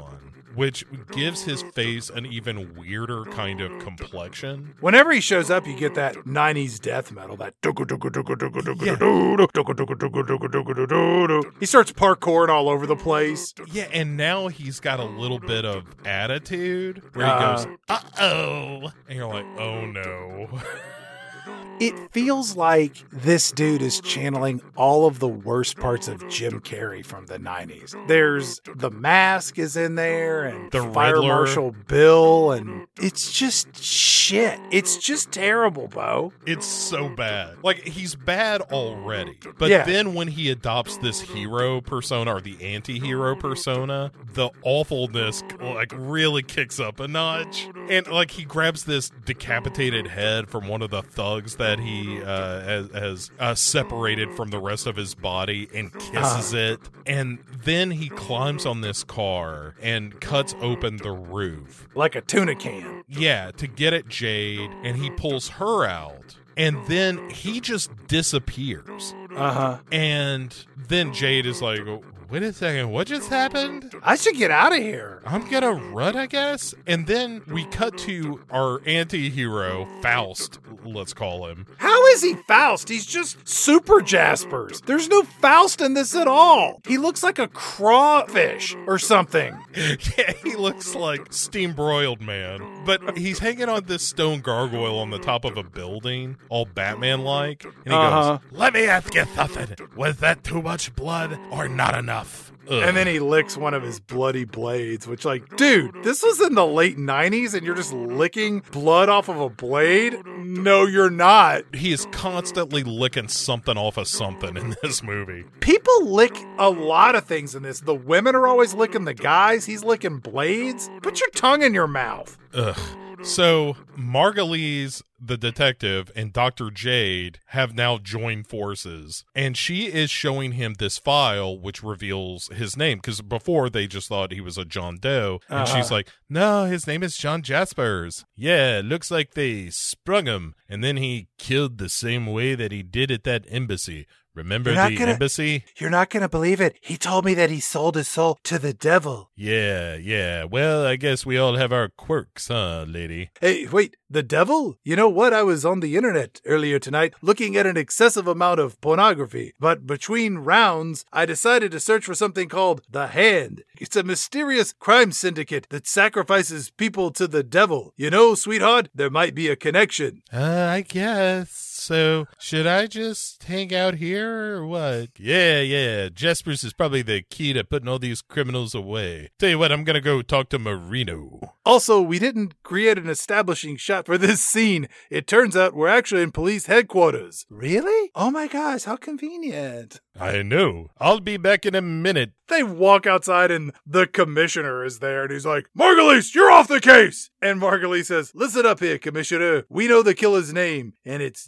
Jaspers and he's working for the Hand Crime Syndicate and the internet has a grotesque amount of pornography. And by the way, when I said the hand, you looked a little suspicious. Is that guilt sweat on your forehead, commissioner? You should probably see a doctor. You don't look well now that we're starting to connect the dots. Oh no, that's a normal sweat. I, I've got to go. And then he takes off, and Uh-huh. we then cut over, flash sideways to Uh-huh. M's mansion, Uh-huh. where one of the thugs shows back up. It's Mr. Vito, the brains of the operation. He shows up, and Claire answers the door, and most of her body is covered for now, Bo. Uh huh. And it's here that Vito says, Hey, I need to talk to the boss. That monster showed up. He appeared from the shadows. He was like this red bat like man with razor claws. He's back, Claire. Uh, he was like a Batman. No, we can't use that. Uh, maybe a man bat also Nope, can't, use, can't use that. Um, batish man. Nope. Mm-hmm. He he was like a Wolverine. Creole man? Crawfish? Craw Crawdaddy? Could we call him Crawdaddy? Yes, I think Crawdaddy is okay. This all sounds very scary. Why don't you take off your clothes? Lie down on this table. I'll expose my breast, hike up my skirt. I will sit atop your now erect penis, and then I will slit your throat as you achieve orgasm. Chad, I contend this is the craziest scene in this movie because where we begin and where we end are completely off the rails. I. n- mm, All right, let's just yes, go through. it. I agree with your premise. However, the craziest scene in the movie is awarded that in my mind because of all of the white liquid squirting from the nipples. That right. This is what we're getting to. Mhm. So after she starts fucking this dude on the table, uh-huh. she gets all horned up and cuts his throat, and she comes when she slits his throat. If you and, say so. and I then the whole time, M is watching through one of his pervert mirrors and gets kind of pissed off that she killed him before he had a chance to interrogate him. Claire Bear, I've told you, draw this out. I need at least eight minutes of footage. Once I edit it down, it's maybe four. You just, you ruined it. You ruined it for me, Claire Well, Bear. I had something in the oven and I needed to have an orgasm. all right, all right. So she says, You know, one of these days, boss man, someone is going to find something that you care about. Maybe this Jasper's guy. Jaspers. Hmm. You know, he does have razor claws. He's talking about that. It's got to be Jaspers. Anybody else have razor claws? Wolverine has them. No, Can't no, yeah, him. no, can that is Freddy Krueger. Nope, He's got razor claws. Could have no. nope, nope. Um, T one thousand. He had a pointy claw. He was liquid metal. This is not a liquid metal kind of Mm, it's got to be situation. Jaspers. It's got to be Jaspers. You know, it has been oh maybe three minutes since I had orgasm. How about I- you and uh, we get a little fun? I don't think so. You, you really think Jaspers wants to kill me? Oh, sure, know? yes, yes, yes. I gave him all of his powers. Why would he want to kill me? He'd be nothing without me. He'd just be a whirlwind of vengeance, you know? Like, look at you, Claire Bear. Imagine what you would be without my devilish guidance. I mean, honey, that is kind of how I'm feeling right now, big guy. Hmm? Claire Bear, come here. Let Yeah. me touch your clothed breast and let's see where this goes. And she rolls her eyes back in ecstasy. And then, Bo, she pulls her top down, re exposing her breast Uh-huh. she moans in delight. And then he also gives her a little pat on the ass too. And then, Bo, Yes. he uses his magical devil powers to take Claire's already ample bosom and grow them to the size of yoga balls.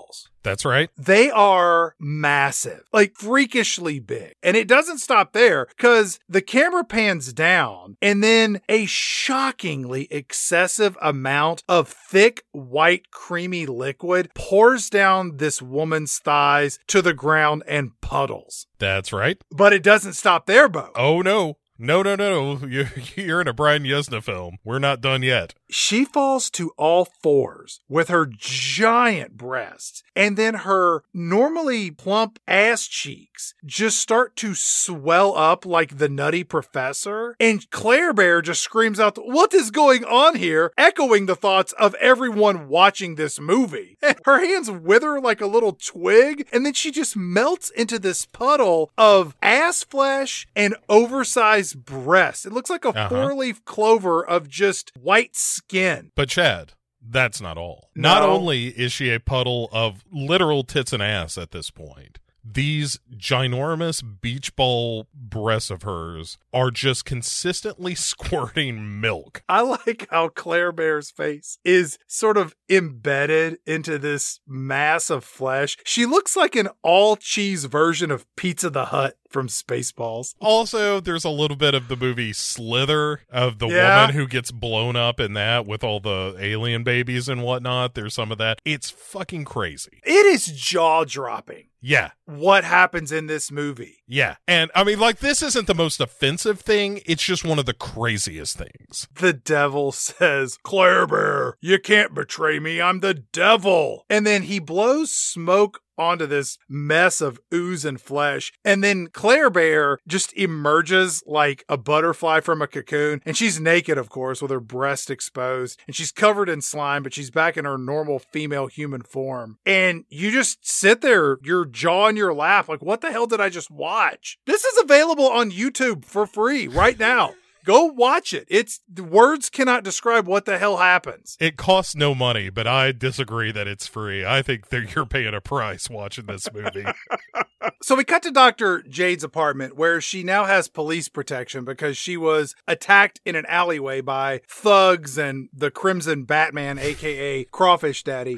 And Detective Margulies is there to make sure she's all settled in, and he's casing her house, just sort of taking in all the details, and he grabs a photo of Dr. Jade and this older man, and Margulies says, Whoa, who's this? Your husband? And Dr. Jade says, huh, Husband? That's not my husband. Husbands and wives have sex with one another. That's my father. I've never had sex with him, ever, in my life, ever. Why would you even bring up such a preposterous notion? Plus, he's dead. He's dead, and he can't hurt me anymore. You know what? Let's just listen to some music. How about the presidents of the United States, okay? Go into the country, gonna eat a lot of peaches. Daddy always calls me a sweet peach. Make the voices stop. Make them stop. Make them stop. yeah, that is real weird. Shame though, seems like a nice guy. And then he just takes off. And she takes a bath, and because it's been 30 seconds, this movie has a flashback. Except this time, it's not the murder of uh, a poor woman. It Uh-uh. is instead the rape of a poor young girl. Yeah. The camera pans over and we see a man's clothes, like his pants, then his shirt tie, then a teddy bear, and then a little girl in a bed clutching a stuffed animal. And then there's a shadow that casts over her. And then this wax covered monster man shows up to do unspeakable things. And Bo, when you introduce a storyline like this in your movie, Mm-hmm. This is now what your movie is about. This is now a child sexual assault story Yes. and the enduring trauma that accompanies it. No, th- you're right. Th- this is what is referred to as a heavy spice for your film. And yes, it is just now a, a movie about this little girl who was sexually assaulted, except that the movie doesn't know that. No, because they keep interjecting red Batman and Wolverine hands and the Noid or whatever the hell this is. Like, In fairness, he's about to disappear. Like, we got a couple more scenes with him, but in a minute, he'll just disappear for a while. So, yeah, until the very end. yeah. Uh huh. And so after she has her terror bath, then Jasper shows up naked, trying to convince Dr. Jade, listen, he's got people everywhere. You're not safe here. The devil's, he wants to kill you. And the police commissioner's working for him, and Dr. Yokohama Mama and this sexy lady that I banged in a shower, they're all working for the devil and they're gonna come get you, Dr. Jade. Oh, wow. You're really hitting me with a lot. Listen, do you just want to maybe put on some Blues Traveler and just relax for a minute? the cops outside hear all this commotion in the apartment, or maybe they just hear Dr. Jade talking to someone, and they start banging on the doors and screaming, Hey, Dr. Jade, you need somebody in there to help you out? And this makes Jasper's kind of hulk out a little bit, and his head goes halvesies on him looking like Red Batman. It's like from the nose up, he's Crawfish Daddy. And then the cops just knock down the door, which then causes Jaspers to go full avoid the Noid.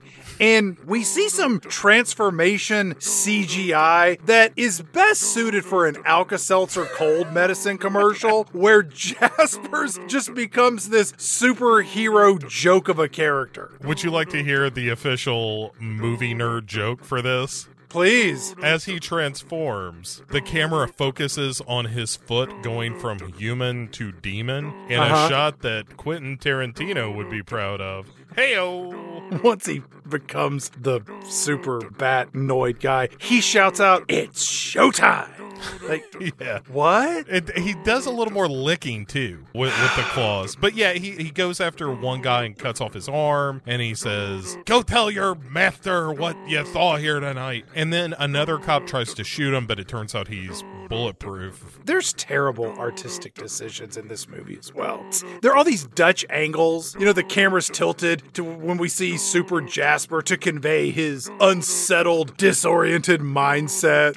After he, he kills one dude and then the other dude kind of scrambles off. And this is an, another actual line from this movie where uh, Super Jaspers says, I make such a meth when I play. Dr. Jade screams at him, You're murdering policemen! And then she just runs off. And he's like, They work for the devil. I'm here to protect you. And then we get this stream of dialogue with him shouting as she runs off, I'm the pornography that gets you hot. It gets you off, Chad. I'm the pornography that gets you off. What is going on in this movie, Bo? Uh, you know, the writers were just like, fucking, yeah, tell that lady what's up. Yeah, the pornography that gets you off. I'm pretty cool. It is the most basement dwelling incel bullshit all through this movie, but this scene in particular, the I'm the pornography that gets you off in particular, is one of those that's like, ugh, God, I would never want to meet and talk to the people who wrote this movie. Back in the apartment, one of the cops who wasn't killed, he's mostly dead, but he's partially alive. He drags his body to a window and sees Dr. Jade run down into the subway. And the dying cop grabs his radio and he's like, Code Red, Code Red, UFO on Michigan Avenue. I'm like, oh, Code Red, bro, that sounds real official. And Margulies is in his patrol car and he hears this, so he turns around and heads back. And then we see Dr. Jade in a public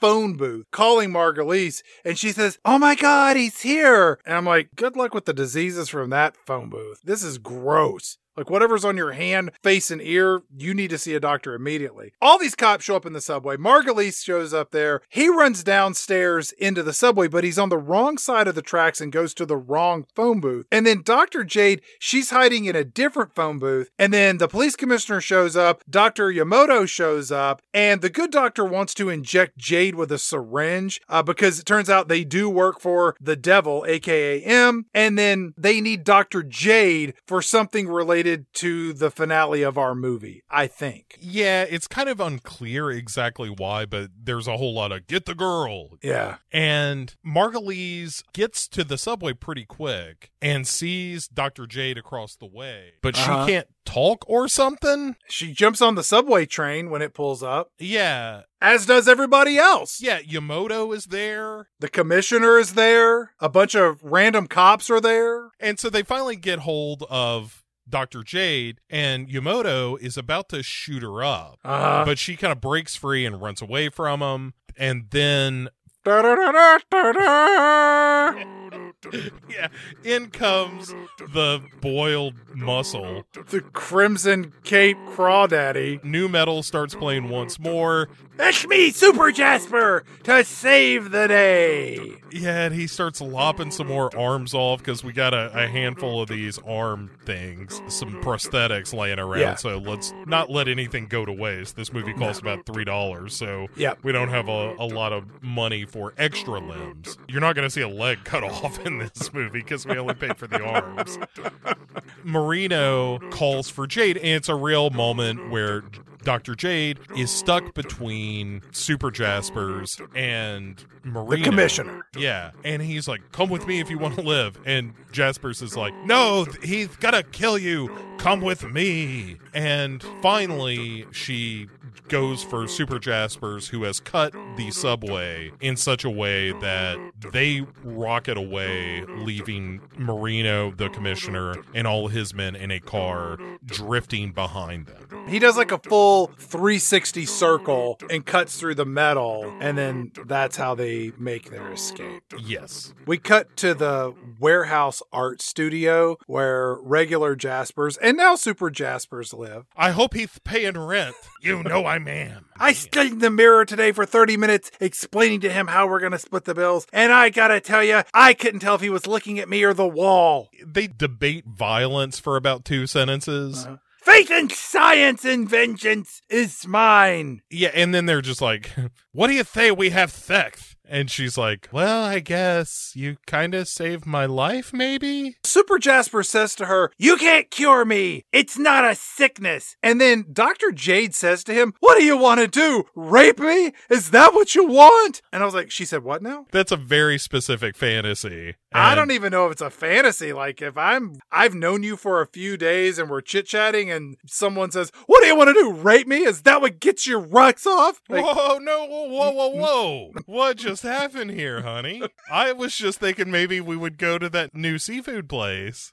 is that where you want to do it? You want to rape me at the seafood place? No, no, whoa, whoa, whoa, no, whoa. no. Why? Whoa. Yellow No. flag. Hang on Look, a hey, second. No means no, and I'm saying that. No. I don't even respect you too much. It's just that it's weird. But then she kind of slips and falls a little bit, and Super Jaspers grabs her arm and saves her. And then he pulls Dr. Jade into him and says, So, what do you want, Dr. Jade? And she says, I wanted you ever since the first time I saw you. You know, in a straitjacket, drooling from your mouth, swaying to and fro looking at me and possibly somebody behind me about 20 degrees to my right. And then these two start to have late 90s movie sex, but then Dr. Jade hallucinates the melted plastic monster that actually raped her when she was a child. She starts screaming and yelling, and then Jaspers just holds her in her arms. Also, did I mention he's naked during all of this? Also, it, this comes back a little bit later in the movie when they almost have sex. She says, out of nowhere, this is forever, John. And he's like, whoa, whoa, whoa, whoa. I mean, I came back from the dead and all, but let's not get like commitment heavy here. How about we just, you know, mix it up a little and see what happens? The movie then cuts a little bit later, and Dr. Jade is talking about her childhood sexual assault with Jasper, who is still naked, but he's wearing a bed sheet and he's kind of holding her. And then the movie just heads back over to the Devil's Mansion. The commissioner is there. He shows up for the monthly satanic cabal meeting, and he's followed by Margulies, who's hot on his trail. And then Margulies walks inside this mansion past the worst security guard ever. This dude just lets him in. Margulies is like two rooms into this mansion before he even flashes his badge and announces that he's an officer of the law when the guy's like, "Hey, you can't be here," like they're having this meeting, it's gonna be a while, and he's like, "Yeah, I'll uh, just wait down here, Patty. How about that?" And so that's what he does. Inside, there's a meeting of the Devil's Pentaverate, which includes a hilarious cross section of people. There's the Where's the Beef old lady. There's some Asian guy with coiffed hair. There's a black guy. There's a guy who is a little person, but wearing sunglasses backwards on his head. There's a black woman. There's a knockoff of the Dos Equis most interesting man in the world. The devil is there. Dr. Yamoto is there. Claire Bear is there, who shockingly does not have her top off in front of all of these people. Yeah, it's a real like cantina scene from Star Wars situation here.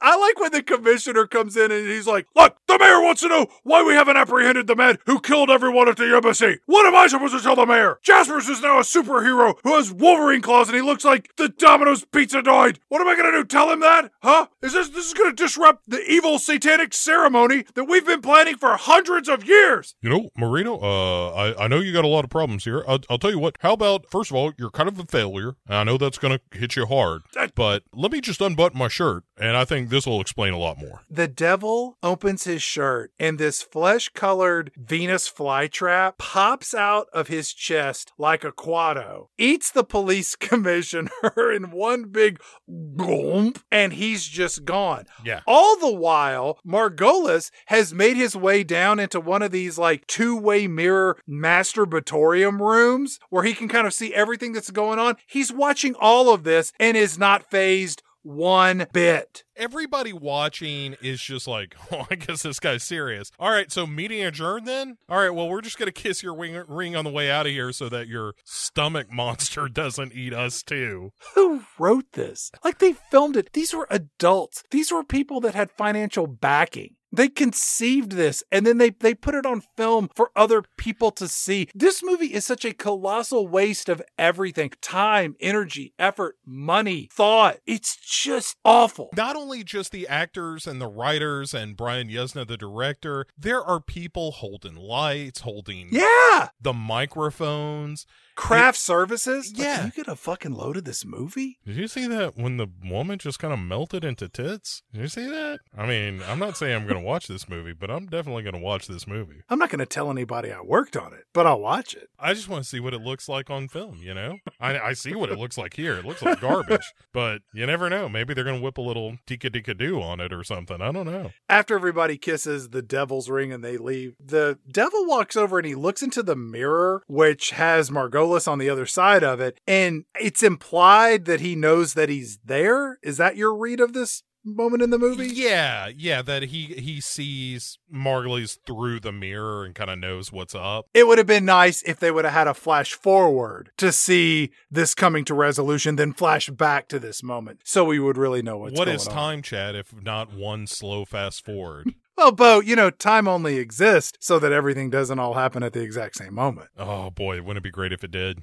I read that from the director's cut script of this movie. That's the fate that waits for us all, Chad. You're really fucking deep, man. I know. This is like the butterfly effect level edge lord bullshit. The devil here says, You know, Dr. Jade, she was the one who started all this. You know, she planted that seed of hope inside Jasper's head with all of her Hootie and the Blowfish and her three doors down therapy. It's all her fault. You know what? Hey, guys, if we kill Dr. Jade, then we could probably take out Jasper's. I guess That's his the plan. And so back at Jasper's place, Margot Margolis is there with Dr. J. or he calls her. He's because he's still at M's joint, and he calls her. He's like, oh, that's "Hey, right. Okay. Hey, I'm still at the big mansion of M, a guy Yeah. you haven't met yet. Girly, I got a plan. We can kill the devil. You know what I need you to do? Come down to that big mansion on the outskirts of the movie, the one that's owned by M. And, and when you come here, come here alone. Should I bring Jasper's the guy? no, just been- No? just you, sweet cheeks. All right, come alone. Just you. You make sure you're not followed, and don't bring any firearms or anything that's sharp and pointy. All right, just you, and put on a pair of mittens. All right.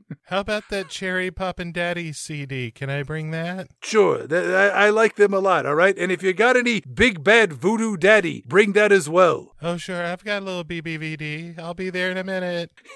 You know, for a woman who suffered so much trauma in her life, you'd think she'd be a little more suspect when a man asks her to show up anywhere all alone. Sure enough, she does. Otherwise, there wouldn't be a movie, I guess. Dr. Jade shows up at the devil's mansion, and we get a shot of the devil looking at these star charts, and he says, This is a map of the sky. God lives over here next to this planet. This is where he vacations. This is where we meet up every now and again just to chit chat. We cut to Dr. Yamoto, and he's mixing up some chemistry. And Claire Bear comes in with her breast hanging out, but there are pasties over her nipples. It's real classy, Bo. That's a word you hear a lot in relation to this movie. It's real classy. Claire Bear says to Dr. Yamoto, Why don't you and I double cross the devil and steal his devil powers? And then Dr. Yamoto says, "Mm, Okay. What if he finds out? He won't. All right, good enough for me.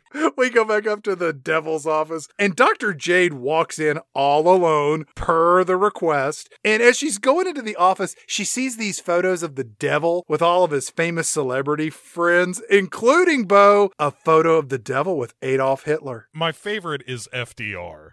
When I saw that one, that one really tickled me. Like, oh yeah, nothing says the devil like the New Deal. The social safety net. Nothing more diabolical than helping the poor, Chad. Well, it depends on who you ask. Well, yeah, I guess so. I mean, from the devil's point of view, it's so dumb. The devil comes walking in and he sees Dr. Jade and he's like, Hey, Dr. Jade, good to see you. I made a couple of apple teenies. You want one? Apple teeny. It's, it's good for what ails you. You're the devil. I don't think this is a good idea. It's great. Drink one of these. By the way, Margolis, the detective, he works for me now. This was a trick. I'm the devil. I lie to people. It's what I do. and Margolis busts in and he's like, Yeah, that's right. You know why I work for the devil? Because you slept with Jaspers.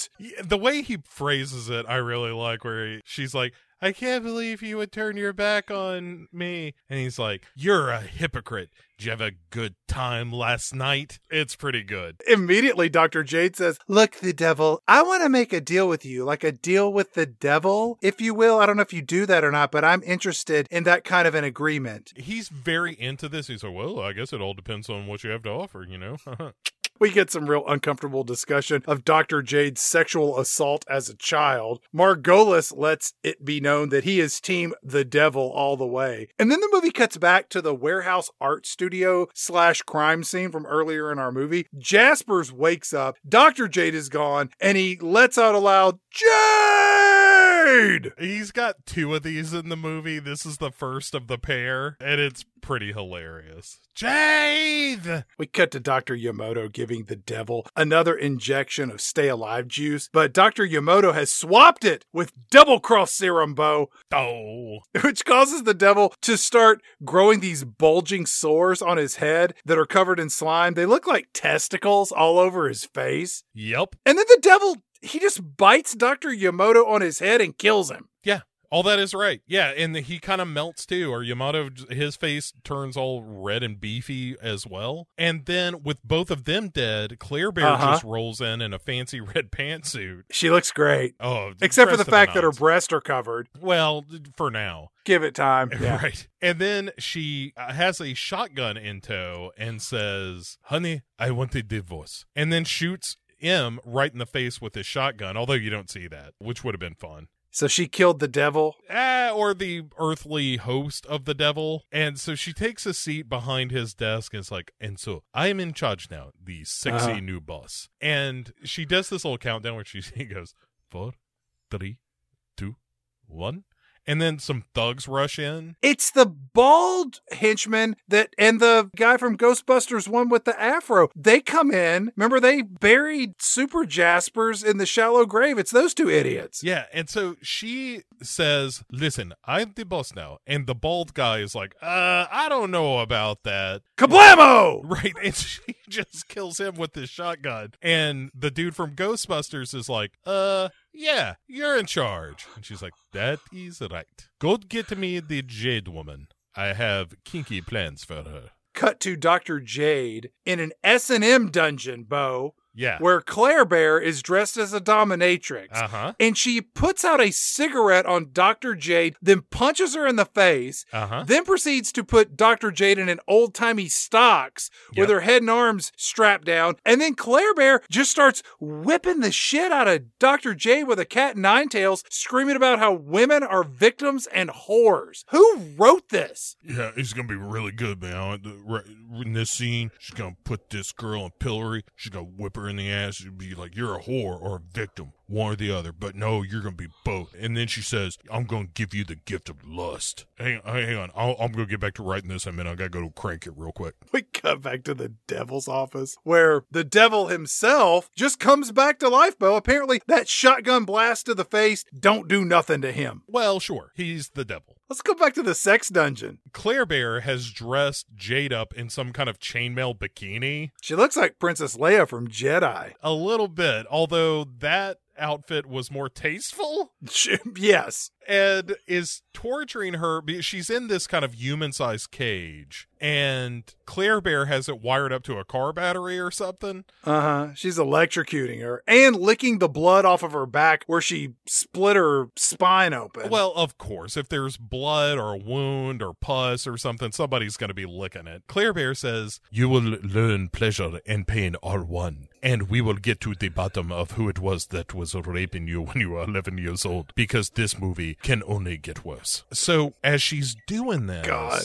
It's like stirring Jade's memory, uh huh. which involves her floating with a sexy Slender Man. Uh huh. And then once Jade gets all horned up, Claire Bear says, That's right, it is working. Pain and pleasure are fused together. And then zaps her one more time. And now this is where we see that the man who was assaulting Jade as a child was in fact her father.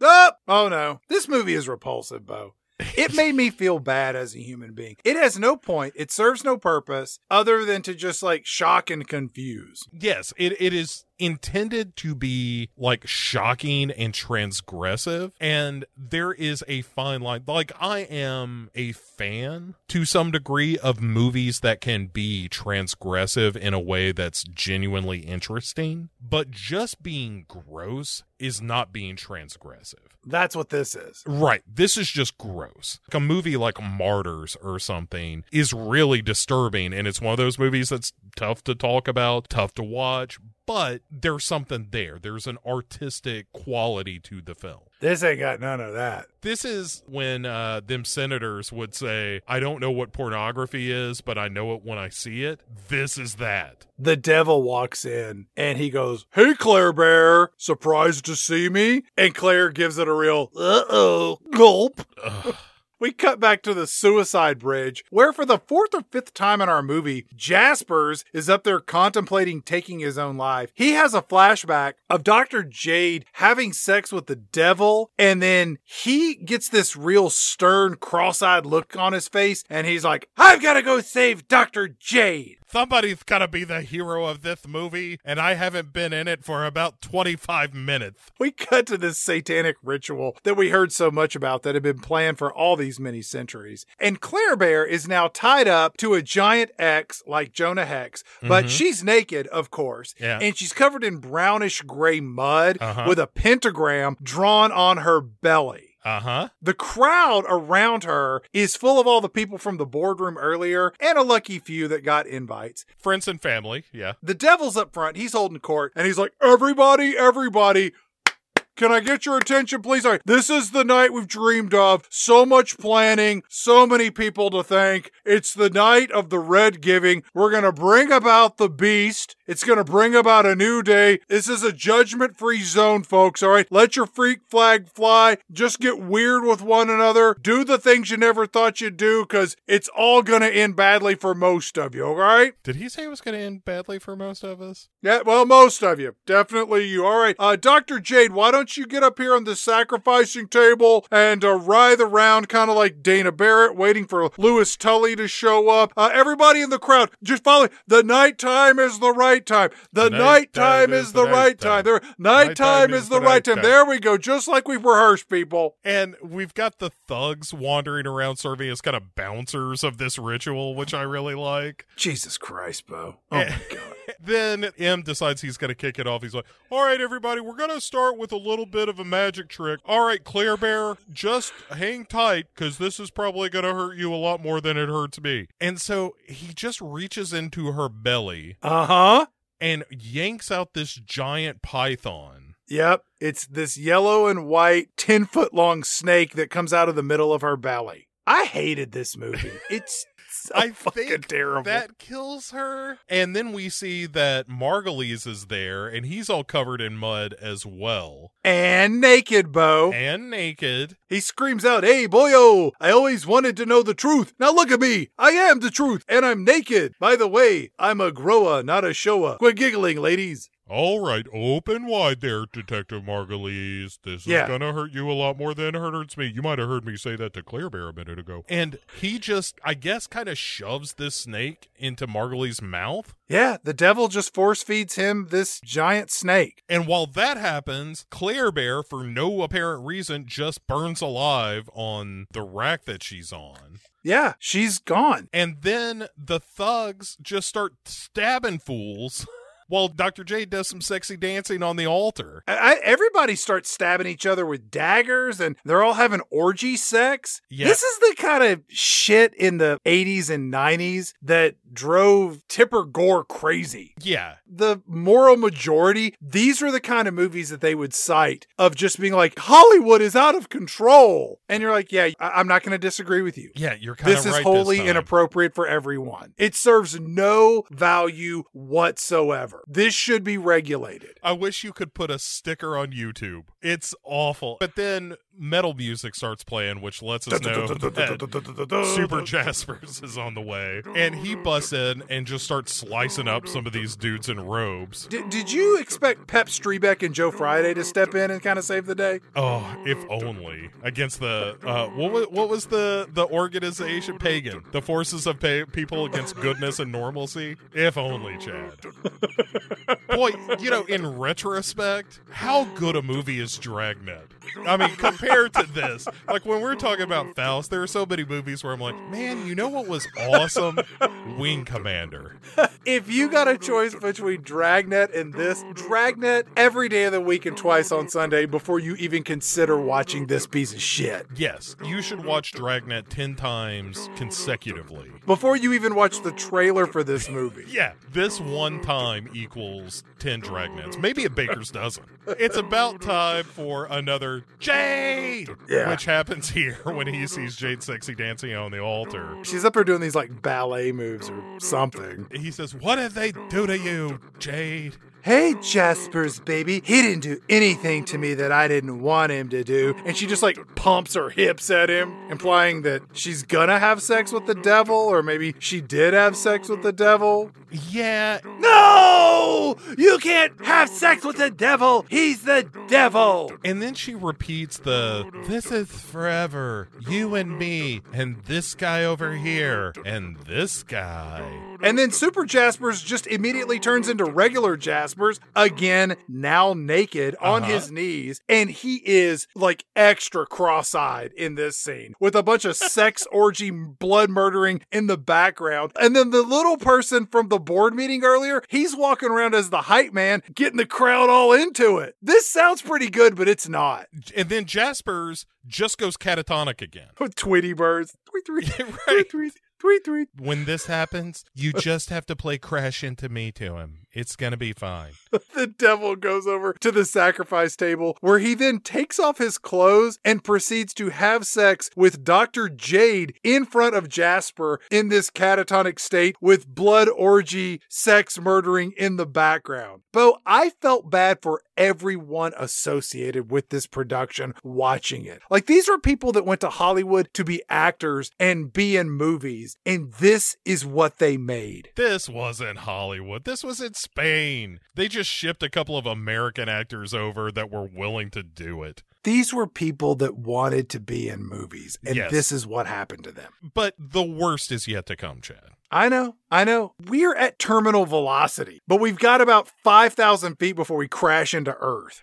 The most disgusting part of all of this is as M is humping Dr. Jade on the altar, Uh huh. she screams out, Chad, Daddy, no! And it is the most weenie shrinking moment I've ever seen in a movie. That was the point where, as I was watching this, I was like, Chad's gonna be so mad at me. I gotta tell you, Bo, when I watch this, I'm so happy to hear you say that because I love you. And the fact that you acknowledged that you knew how angry I was at you watching this movie just reinforces the friendship that we have. Because I did get angry at you as I watched this the first time. The second time, I was a little more forgiving for some weird reason. But yeah, I was like, what am I fucking doing, man? Yeah. Oh, I know. As soon as I landed on this movie, there was a point where I was like, this could end the show. This may be the thing that breaks the camel's back. we really haven't gotten to the worst of the worst of the worst of this movie. So Dr. Jade screams out while she's getting raped by the devil, and then a giant serpent monster that looks like a sentient turd rises up from this pit of the sacrifice blood rape orgy fest. I think it's related to the snake that was force fed to Margulies earlier. Maybe. Yeah? We don't know. The devil goes over to Dr. Jade and they start talking more about her childhood rape trauma at the hands of her father. It's all nauseating. And then the devil says, Hey, take this dagger and go kill Jasper. That'd be a real fucking crazy thing to happen. Do me a favor, cut off his head. That'd be super crazy. And there's a bunch of dialogue about the childhood rape that's so gross I won't repeat it. Dr. Jade walks over with the dagger. She brings it down to kill Jaspers, but instead of killing him, she cuts the binds on his wrists. And then, Bo, Jaspers immediately just turns into Super Jasper's red Batman Noid. Uh huh. And he's fighting this homunculus creature that is Uh-huh. about eh, four times his size. So he just has to Yeah. hop up into the air to take swings at it, like a child trying to reach the cookie jar. Yeah. It's this big snake turd that's Yeah. like 40 feet in the air. But it also has a laser beam that it shoots out of its head. I can't believe I'm saying these things. It shoots a devil laser out of its pentagram head. There is at least one person listening to this right now Yeah. that is thinking, I'm going to go watch this movie. Don't.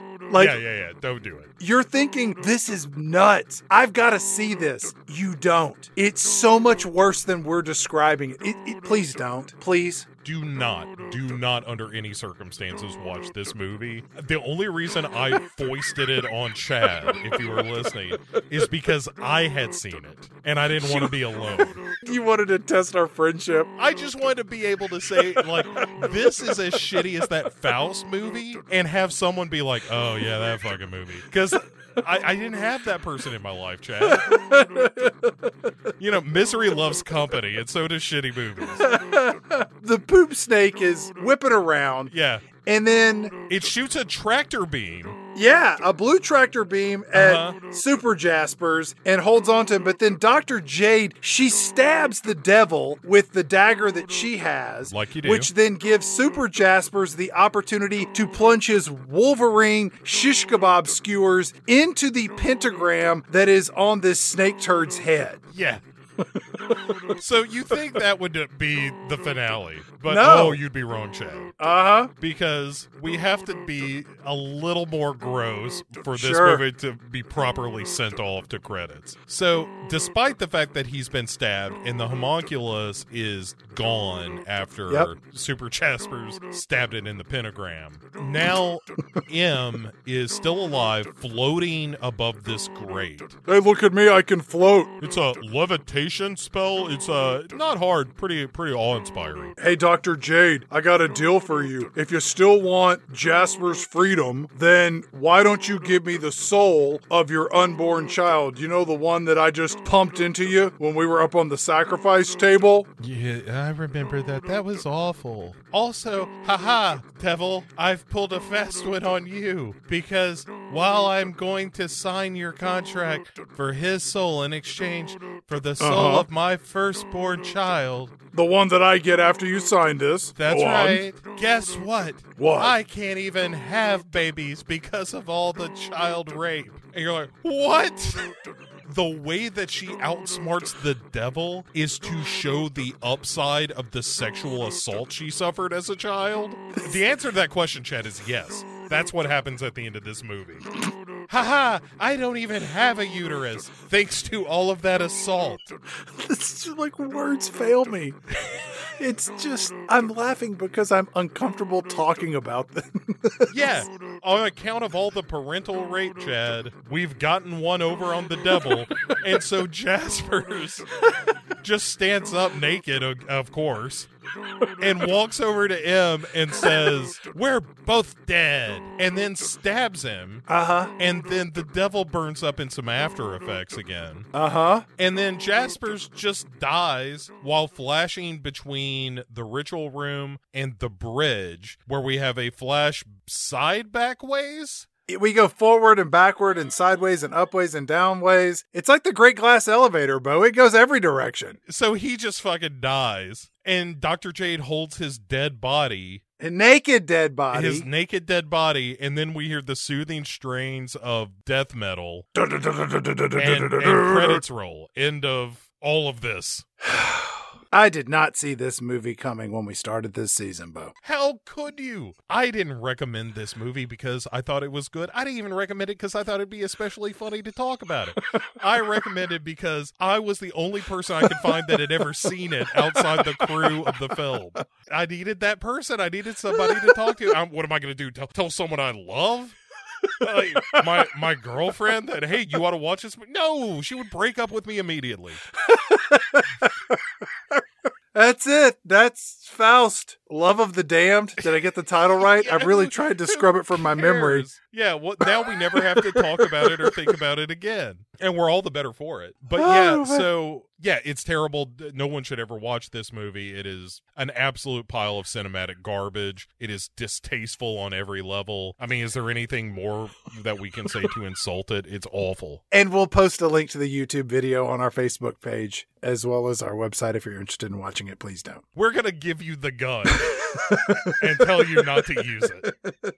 But uh, Chad, uh, this Yes. is it's an exciting time because it's a season finale Yes. and series finale potentially. but it's time to rank our movies Yes. uh from best to worst or worst to best. I mean, Faust Love of the Damned is the worst. It, yeah, it's, it's definitely the worst. It's the worst. I'm going to go best to worst. Okay, okay. The best movie we watched this season, I hate to say it, is Justice League Snyder Cut. Oof. Okay. I think it is the closest thing to a real movie with real production quality. If I just met you on the street and I, you gave me these six movies and which one you had to watch, I'd give you that one and I wouldn't be ashamed of it. Now, we're going to drop off a huge cliff to Yeah. get down to everything Yeah, else. Then, then there's a four-way tie. My number two, because of runtime, is Jonah Hex. You're in and out. sure. Okay. Fair enough. My number three is League of Extraordinary Gentlemen because Sean Connery is pretty entertaining in it, and that movie is just mind bogglingly goofy and all over the place. Uh huh. I'm going to go Ghost Rider next because you convinced me that Nicolas Cage really cares about this role, even though I don't think it's very good. Howard the Duck is number five because of the duck tits. And then, of course, Faust, Love of the Damned is at the bottom because of all of the childhood rape and everything we've discussed. and the low production value and stupid Everything else. dialogue and nonsense. The grunge metal scenes. and the- yeah, yeah. just everything about the movie is telling you not to look at it. it's like some magnetic, like reverse magnetism of film where you can't look directly at this thing. all right, Bo, let's do your ranking. all right, all right. I'm going. I'm going bottom to top, and obviously Faust Love Okay. of the Dam. No question about it. Sure. One of the worst things we've Yeah. ever discussed ever. And I don't mean on the show. I mean you and I as people. One of the worst things Yes. we've ever talked about. Yeah, we've talked about a lot of terrible, terrible things in our friendship together, and this is really amongst the worst. yeah, it's a big apology for me. So that's the worst. I think after that is Howard the Duck. I think you're right. I think that's number five. I think four is Snyder Cut for me, just because Okay. it's so damn long. I know. Then Jonah Hex is three. Two is uh, League of Extraordinary Gentlemen, and then the most tolerable thing for me was Ghost Rider: Spirit of Vengeance because I do think that Nicolas Cage is just unhinged in that in a way that I can really enjoy. I can see all of that. But again, it's like Ghost Rider is kind of my number one because of Nicolas Cage, and then it's a four way tie for who gives a shit Yeah.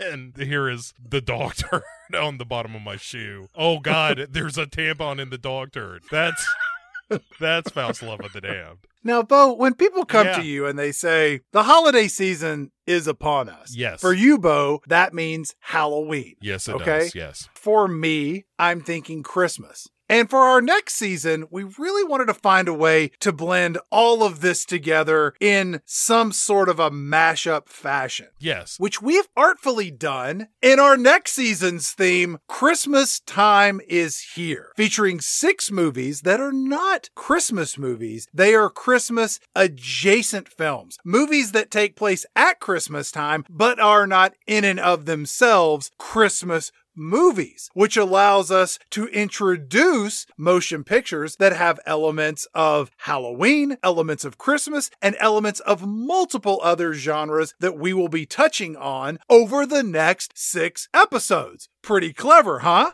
Not bad, Chad. Not bad, if I do say so ourselves. Bo, do you have a recommendation for what you would like to see as the very first episode of this holiday themed extravaganza? Of course I do, Chad. Uh, because I wanted to redeem myself. It's not a sequel to this, is it? no. Oh, God. Like I said in the introduction, Sony Pictures is making a series of Faust Love of the Damned. Just let that wash over you. I didn't need to hear that, but go on. So to redeem myself a bit, I wanted to do something that was a little classier. so coming up first on season 18 of Pick Six Movies, Good God. we have the return of Gary Busey. What? Yeah, In what? a holiday themed classic called The Gingerdead Man. And what you may have heard is gingerbread. Oh no, th- this movie is clever enough. It's ginger dead, Chad. Does it surprise you to know that I've never heard of and or seen this movie? No, does it surprise you that I have at least heard of this in three sequels? Do you own this movie? No, no, no one Oh. does, Chad. Is it only available on YouTube? No, this is available on both uh, Amazon and uh, Tubi if you're nasty. Tubi. That's the sad cousin from across the way for Crackle. If Crackle had caught on a little more and had way more garbage on it. All right, I'm excited. I know what is coming, at least on my side, over the next six episodes, and we have got some doozies of movies. If you have recommendations for this season, something that you would like to hear us talk about that is a Christmas adjacent film, but not what you would consider to be a Christmas movie, you can email us at pick6movies at gmail.com. You can find us on Facebook and other social media bouncing around. Bo, normally I like to ask you if you have any final thoughts on the movie that we discussed this episode. I'm not going to do that because I don't want to hear anymore. I really just want to go and drink myself into a gin oblivion and pretend none of this ever happened. Gin guzzling frenzy. We will see you all in two weeks' time with a brand new season with a holiday theme and hopefully less parental rape. Hopefully. Fingers crossed. No promises.